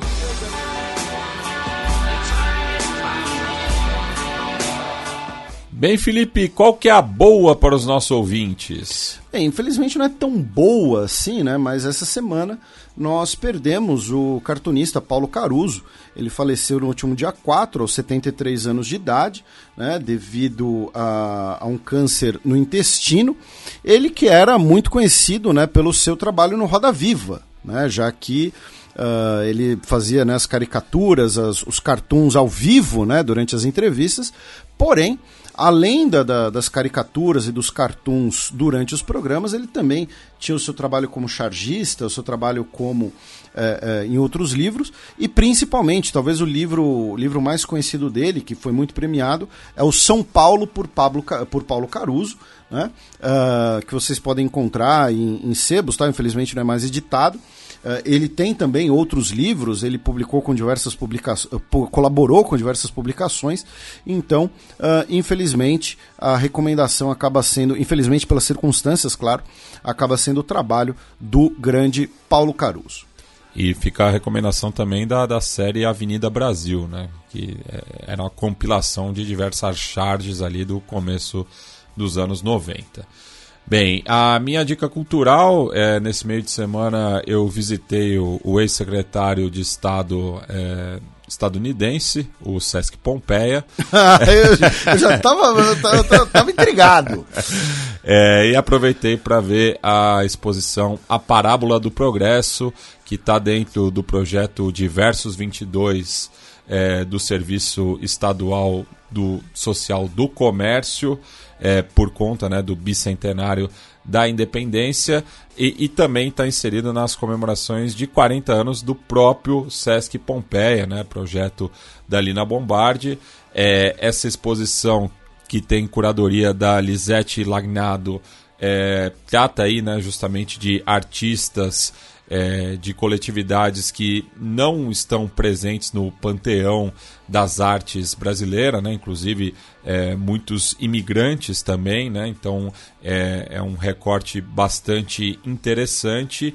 É, e um dos curadores adjuntos é o Yudi Rafael, que trabalhou comigo na trigésima Bienal. Né? Então a exposição tá de graça né? ali no espaço positivo do SES Pompeia, que é um dos mais interessantes é, que eu conheço aqui na capital paulista é, e está em cartaz até o dia 2 de abril. Então, quem tiver por São Paulo é, nesse período, fica aqui o convite para a mostra A Parábola do Progresso. Bem, Felipe, é, temos recados dos nossos ouvintes, considerações finais. Bem, meu caro Matias, primeiro uh, começar mandando um feliz aniversário para minha querida amiga Júlia Carvalho, né, que uh, sempre nos ouve, nos atura lá do Rio de Janeiro. Ela e o seu marido, Rafael, mas uh, o recado é para ela porque ela faz aniversário justamente hoje, né, dia 10 de março, já que já passamos da meia-noite. Então, uh, tudo de bom para ela, muitas felicidades. Ela que é uma pessoa importantíssima na vida de muita gente. Então, um feliz aniversário para ela. Também faz aniversário a nossa ouvinte Júlia Molinari, que fez aniversário ontem. Ela que é candidata ao Itamaraty e pediu né, para a gente mandar um parabéns para ela. Também mandar um abraço para o nosso ouvinte Anderson Subtil, que uh, ilustrou dois livros sobre o conflito em Biafra, da editora londrina Elion e Publishing. Tá? Então, um abraço para ele. Confesso que fiquei curioso sobre os livros que ele, que ele ilustrou. Um abraço para o nosso querido Acla Nogueira, que também ficou triste pela saída de doutor Fred Nicásio do BBB. Uh, o Gilberto Magalhães disse que quer ver muito o Iclis no xadrez herbal. O nosso Diogo Maia de Carvalho, que andava meio sumido, ele disse que uh, nós acompanhamos ele no hospital, já que ele teve que ficar internado por conta da dengue. Então, um abraço para o nosso querido Diogo e melhoras para ele. Uh, o Eduardo Kruzkevitz foi uma das pessoas que uh, corrigiu né, o que eu falei sobre as pesquisas no Paraguai, peço desculpas. Ele que nos escreve justamente do Paraguai, direto de Curuguati. Um abraço para o nosso Denis Oliveira também, que te mandou um abraço de feliz aniversário. Um abraço para o Bruno Sawaia, que ouviu a gente no ensino médio e agora ele comemorou a sua aprovação em medicina. Tá? Então, parabéns aí para o Bruno Sal, Sawaia, espero que a pronúncia esteja correto. Ele falou assim: um forte abraço flamenguista aos dois. Um abraço pro Álvaro Carnielo e Silva, né, que é nosso ouvinte de longo, longa data também, mandou um abraço de Toulouse.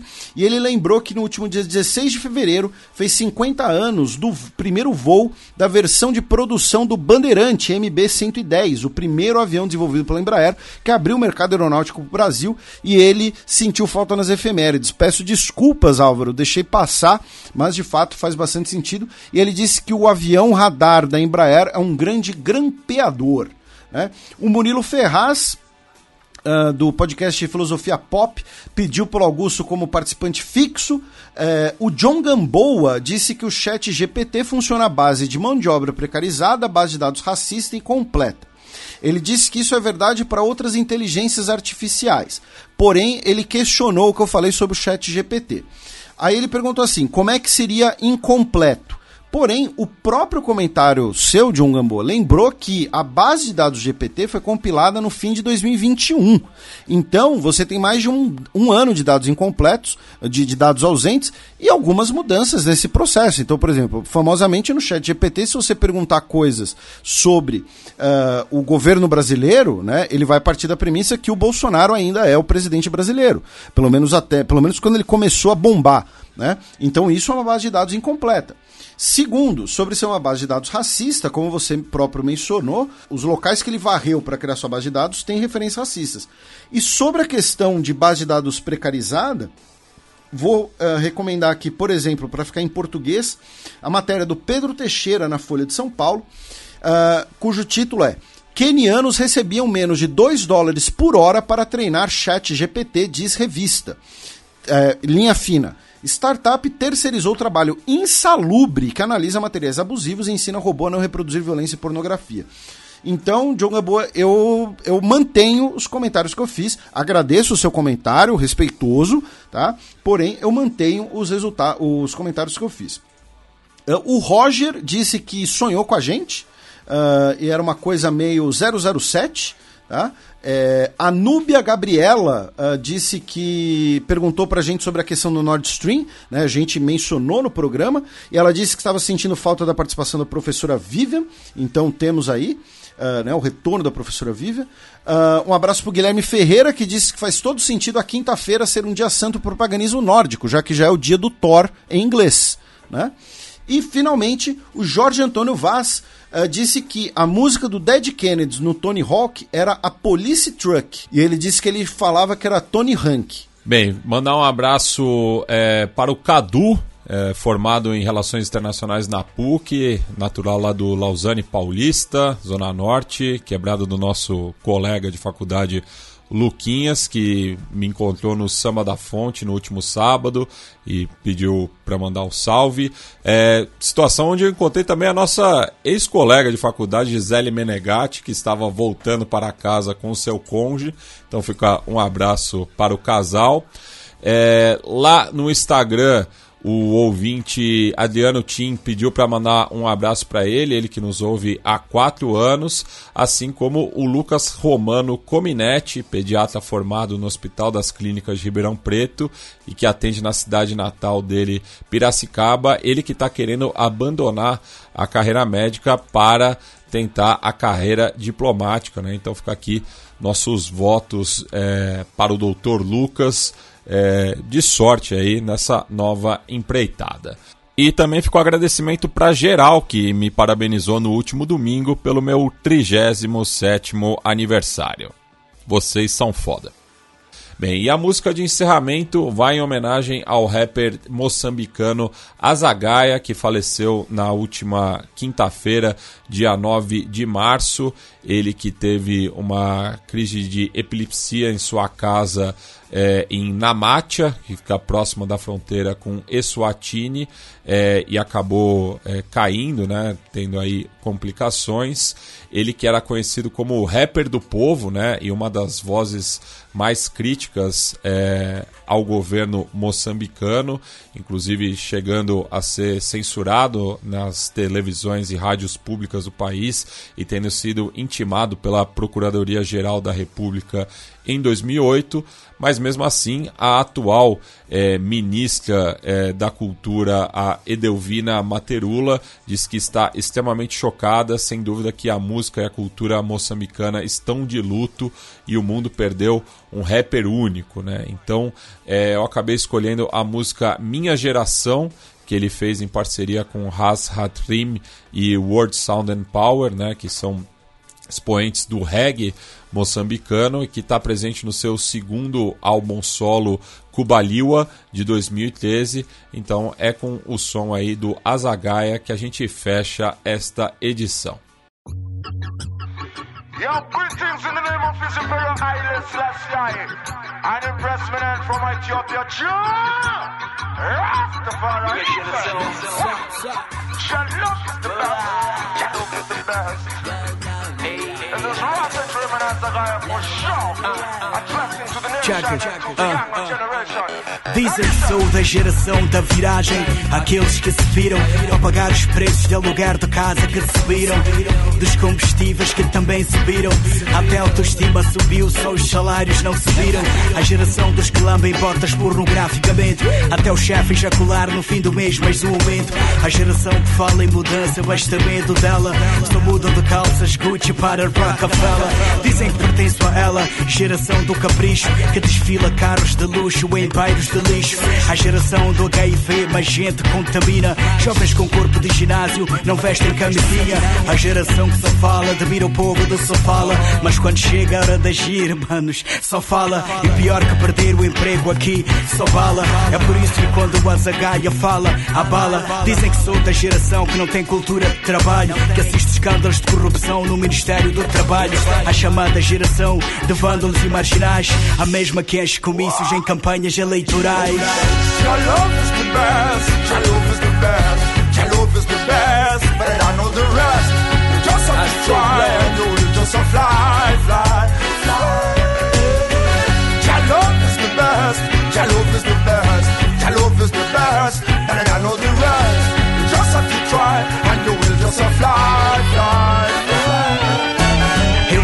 Geração que não deixa o nó da gravata prender o grito de liberdade que explode na garganta. A geração que sabe quem merece uma estátua. Carlos Cardoso e Siba Siba, Macuacua. Eu sou da geração que discute ideias. Não importa se são da Zemango ou do camarada Inês. Não importa se são da prostituta da rua mais feia. É que eu já vi ministro ir parar na cadeia. Eu sou da geração dos competentes, não dos obedientes, dos intervenientes, não dos convenientes. Aquela que borda o bife sem dentes. Perguntas-me a German e os antigos combatentes. Pergunta quem não conhece a minha geração. A quem fevereiro e setembro fez parar uma nação. A geração enteada do poder. A zagaia na procuradoria, o puto vai se arrepender. Enganam-se porque eu sou da geração da liderança. Daqueles que perdem a vida e só depois a esperança. Por isso não aceitamos fazer merda por dinheiro. Não nos falta papel higiênico no banheiro. Listen, my generation will govern this nation. That for you must put away your ambition. Try to get yourself some roots education. Can't you see this nation needs some good innovation? King Selassie, I still got good direction. I recommend stop drinking. You must start thinking. Stop looking for Ethiopia, cause Shaggy a king. Yeah! Rasa Mário Azagaia, Azagaia para os amigos. Herói para o povo, filho da mãe para os políticos. A minha geração sabe que eu sou espelho dela. Pariu-me de novo e chamou-me Edson Mandela. Eu sou da geração que duvida da nossa justiça. Tiras a KPMs e olha para a nossa polícia. E não me calo se me censuram na rádio e na TV. Porque a minha geração acredita em mais do que vê, em mais do que lê. Sobre verdades e mentiras. É que a minha gente sabe que há verdades com mentiras. Que há cobardes que se escondem e lambem as feridas. Que para parar greves mandam tirar vidas. Mas a minha geração organiza chiboques nos pico. Quando lê Chica União e exalta Steve Biko.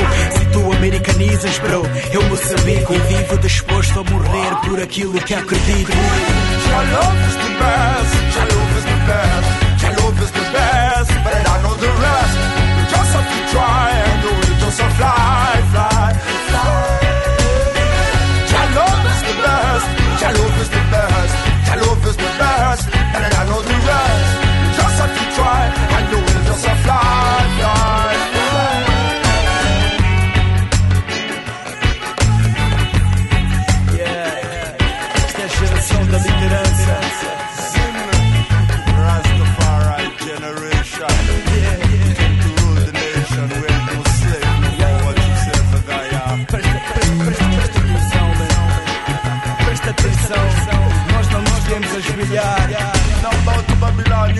Nós viemos conquistar. Came to conquer Rastafari. Wake up, wake up, wake up.